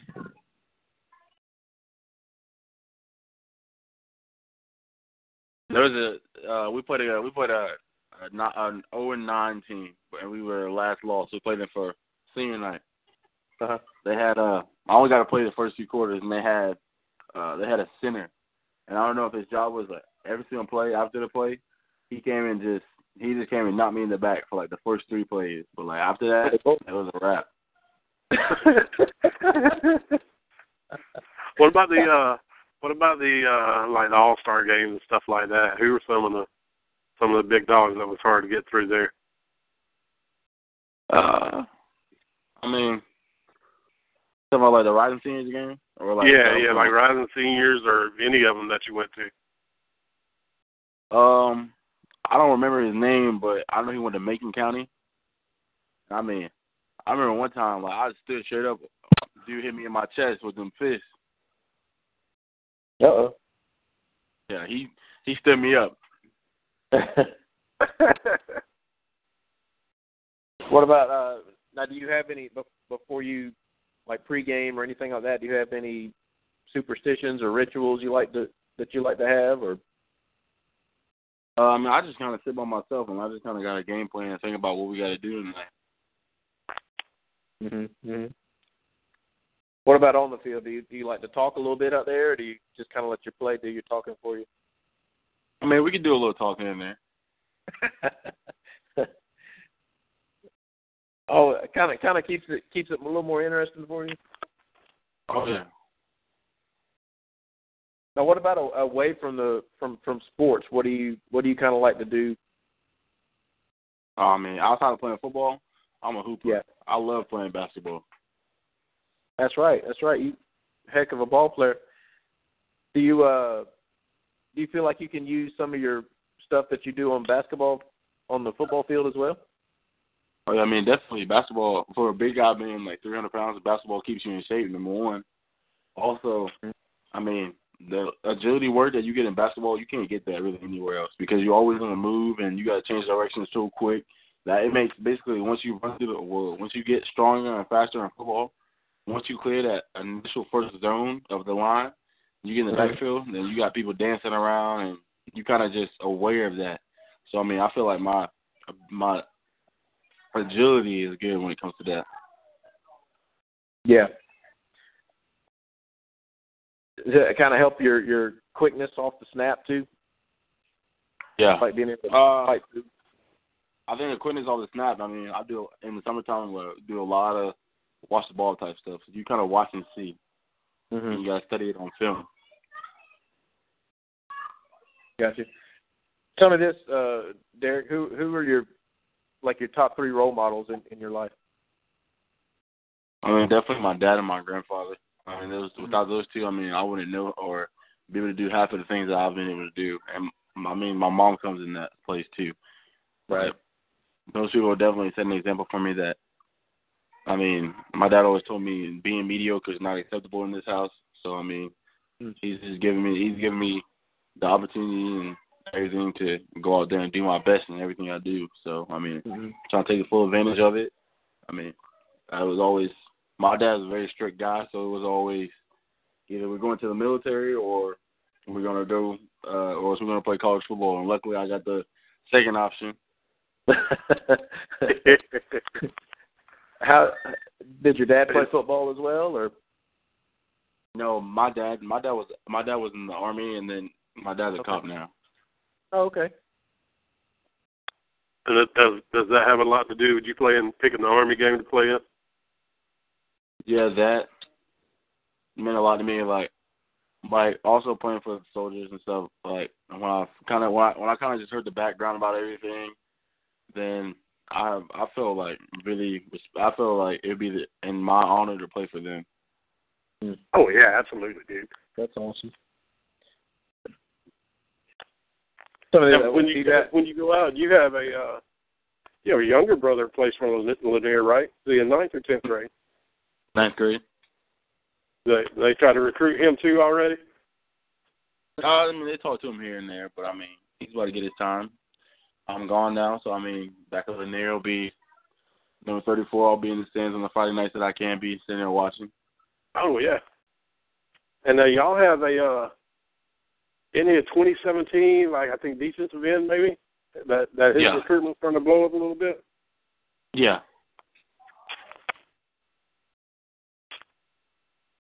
Talk, uh, who was who was that in the 17 class, Derrick? Well, there's a couple of them, like Michael Allen, that's the defensive end. Then you got Tyler Taylor, the linebacker. He's offered by Kentucky. Jawan Jones got the Wisconsin offer. I mean, like when we got we had guys coming back. We got well on the team that's going back next year. They're gonna have people that's come back. Uh, most of them are 100 plus tackles. So, I mean, that was all good. Yeah, Yeah. Didn't didn't y'all have a bunch of shutouts this year? Yeah. I think we pitched four or five. That's what I thought. We're talking with uh, Derrick Brown, five-star defensive tackle from Lanier High School. Uh, when are you going to be making your uh, your your choice on on signing day, or uh, do you have a date in mind, or what? Yeah, on National Signing Day because my last visit to Tennessee, my last OV at Tennessee is the week before, the weekend before the Wednesday I signed. Oh, that's right, that's right. Have they have they taught you into doing it on TV, or are you just gonna tweet it out, or? Uh, I mean, I got some things in the mix right now. I just gonna, I just wait and see. Mm-hmm. I think uh, Elijah Holyfield has a couple of bulldogs you might could borrow if you want to use them. That, that that'd be fun. I don't know. Uh, hey, don't tell them that. That could go for uh, that could go for Mississippi State too now. Oh, I know, I know. That's right. yeah, no, you, I, And now it's like- both of your both of your parents went to Mississippi State, right? Yes, sir. Both of my parents did go. They graduated from state. Yeah, that's what that's what I thought. How did your visit go over to Mississippi State? Well, I mean, I really enjoyed it. I can't lie. I really enjoyed myself down there. I had a coming home type feeling. It felt really good to just sit there and watch a game, hear the cowbells, experience the Mhm. atmosphere. I hear you. Let me let me ask you this. You don't have to say specifically which one it was. Has there been any visits that you went on where you were just like, man, this visit sucked? That sucked. Yeah, that it was just like, man, this visit wasn't any good. It was horrible. I didn't have a good time. Yeah, uh, I took a visit my sophomore year, going into my junior year. I didn't feel like the visit was all so hot, but I mean, I'm not gonna down no school like that. So I mean, Yeah, yeah. Yeah. That's, you, know, you don't have to say specifically. I was just, you know, we we we always talk about, you know, I don't think any kid's ever gonna gonna come out and say that visit just wasn't any good. But I'm, you know, I'm sure there's some that are that are just like, eh. yeah. Yeah, no doubt. What do you, obviously you got plenty of time to to to make the choice, but do you have like a major in mind that you want to go after?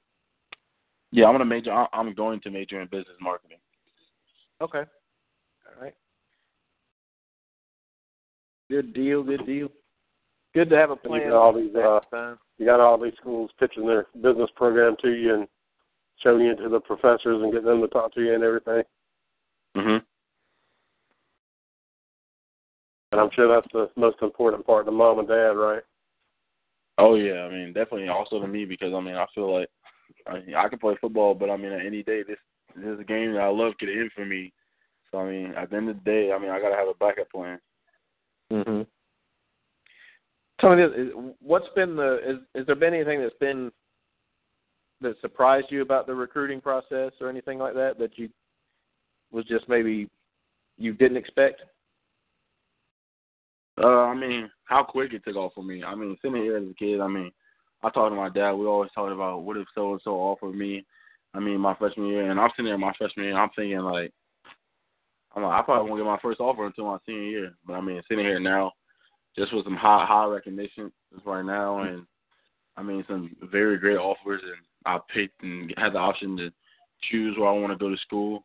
I mean, I'm very blessed. Yeah, no doubt. That's a, that's a great perspective to have. Do they Hold on one. Do, do Go they ahead. blow your phone up pretty bad? My phone. Yeah. Uh, I mean, sometimes here and there you can get a you can get a few calls throughout the day, but I mean, mostly, I mean, nobody other than my top five schools try to get in contact with me. Gotcha. Tell me this: Do you what's your what's your favorite favorite movie? Favorite movie has to be um, shoot, uh, probably Stripes, the old military movie. Oh, okay. Yeah, Bill Murray, man. That's Yeah. what I'm talking about. I'm going with old school on it. Exactly. Now tell me this: what I know you. Now, do you watch much football? Because I know we we've been on. You know, we've done the show like I said for over a couple of years now, and, and a lot of recruits come on, and, and I'm kind of surprised at much, how much they just don't watch football. They they love playing, obviously, but they don't really watch a whole lot of football. Are you one that'll sit down and just watch a game? Yeah, I, well, I mean, like probably half of the game I can sit down and watch, but I don't know. I do a lot of talking and moving, so I mean, I kind of watch here and there. Mhm. Mhm. Gotcha. Um, I mean, unless it's a game like that's highly anticipated, and you know, I'm, I'm gonna sit down and be fully focused.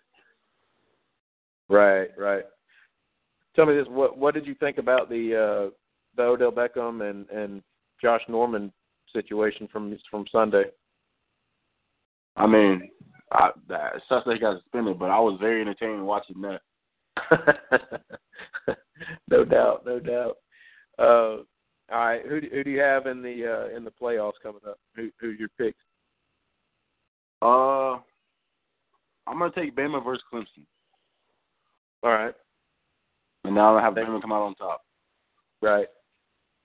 Yeah, I just I just went over to I think the same think think the same thing. I think they're going to be good games though. I think the Oklahoma Clemson game will be maybe a little more entertaining. I, I'm not and not not to disrespect Michigan State. I just I just think Alabama's probably the most complete team of the four right now. Yeah, I mean, I feel like Michigan State. I mean, they do what they do in the Big Ten, but I mean, when it comes down to it, then I mean, I think Alabama's size. Alabama towers over the teams in the SEC, and they are in the SEC already has that big size advantage, and those Alabama players tower over them. So you're looking at maybe a, a double unfair possible uh, scenario for Michigan State. Right. Yeah, I was surprised to hear some of the media people saying that they expected Michigan State to, to beat Alabama with their receivers, and and I was kind of surprised by that because when I think of Michigan State, I don't think of explosive wideouts or anything like that. So, and and and to me, Alabama's secondary is is, I mean, it's not the strongest part of their defense, but it's Good. it's definitely got some athletes back there. Yeah. So I I think Alabama and like you said, I think the Clemson Oklahoma game will be will be really close and, and an entertaining game for sure. Um, but I think Clemson will take it and uh, go ahead and, and set up that Clemson Alabama game for the for the championship. Uh, any other bowl games you're going to be keeping an eye on? Uh, I mean, I'm gonna watch all of those games. I didn't watch most Yeah. of them so far. Yeah, yeah. Um, it's been pretty entertaining uh, bowl season so far. Um, how would you, uh, if you were if you were speaking to any of the any of the coaches out there, what can they expect to get in in, in a player like Derrick Brown? I mean, I feel like I'm not a whole player yet, so I mean, I'm willing to come in and work, and I mean, I want to play early, so I'm determined to get to the point where I will be able to and to sit down and learn and focus in and just do what it takes. But also at the same time, I mean, I'm the dude that I feel like I'm a person who likes to have fun, so like, I'm not gonna just be a stick in the mud walking around. Mm-hmm. Yeah, and as as you as you grow in the program, you feel like you you've got you know the leadership abilities and everything as well that you can bring to a program. Oh yeah, I mean, I definitely feel like I could do that because I mean, somebody that wants to come in and play early, I mean, you feel like you gotta already have that leadership quality coming in because if you don't, then I mean, if you don't have good examples from the people that are already older than you, then I mean, you kind of lacking behind already. Yeah. Yeah, great, great perspective, man. Um, well, man, I, I appreciate. I know we're running a little bit over right now, so I wanted to, but I definitely wanted to have you on as long as we could. Um, thanks so much for taking time out during the holiday season and giving us a call. And uh, you guys, you and your family have a, have a merry Christmas. And uh, what's your uh, what's your Twitter so anybody that listens can hopefully give you give you some get you some more followers. Uh, I mean, you can follow me at Derrick Brown ninety. Just keep it basic. There, you- there you go. There you go. All right, Derrick, man, appreciate you calling in, and uh, anytime you want to come on, just let me know, and, and we will get you on as soon as we can. okay, All right, appreciate it, man. Merry Christmas. no problem. Merry Christmas to everybody out there too. All right, appreciate it, man. Thank you. No problem. That would be one Derrick Brown, five star defensive tackle. And if you haven't seen his film, man, just go check out the film. He is a phenomenal football player, no doubt about it. Jason, what you think? You think he can think he's going to be playing day one Division One football? Jason Dip again. Uh, well, I'll tell you what. If he has had, did have to go, maybe his dogs are fighting again. I don't, I don't know. But I'm going to go ahead and wrap it up for this evening. Uh, appreciate everybody listening in. Appreciate every. This will be the last show of this year. Uh, believe. Yeah, I don't. Yeah, no, we may have one more next next week. I don't know. We'll, we'll have to find out. Play it by ear and see. Um, but man, this has been an awesome year. Appreciate all the awesome dog fans out there, Field Street Forum fans listening to us. Um, you guys have been fantastic. We've had so many awesome callers this year, some great guests joining us. Obviously, Derrick Brown, guys like that calling in. Mecole Hardman this year, DJ Dallas this year, uh, Demetrius Robertson. Tons of kids, man. It's just been fantastic and, and really helped make this show what it is. I mean, it's it's not about me, obviously, or Jason or Mike Bro, any of us that that are regulars on the show. Uh, it's about these kids getting them out there, getting letting letting the people hear what they have to say, not just in a you know a few you know thirty second or or one minute sound bite or anything like that. Let them let them get on there and kind of you know kind of show their personality a little bit and, and let everybody kind of get to know them. That, that's that's my favorite part of this whole show, and that's why you know I love doing it. Uh, but I'm going to wrap it up this evening. Big thanks to Derrick Brown joining us at Derrick Brown 90 on Twitter. Give him a follow. Let him know you heard him on the show.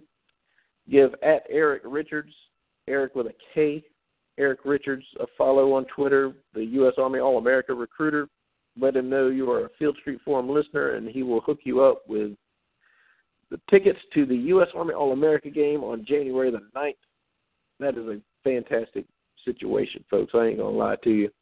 uh, if you're in the San Antonio area, you've got tickets to the game if you so choose.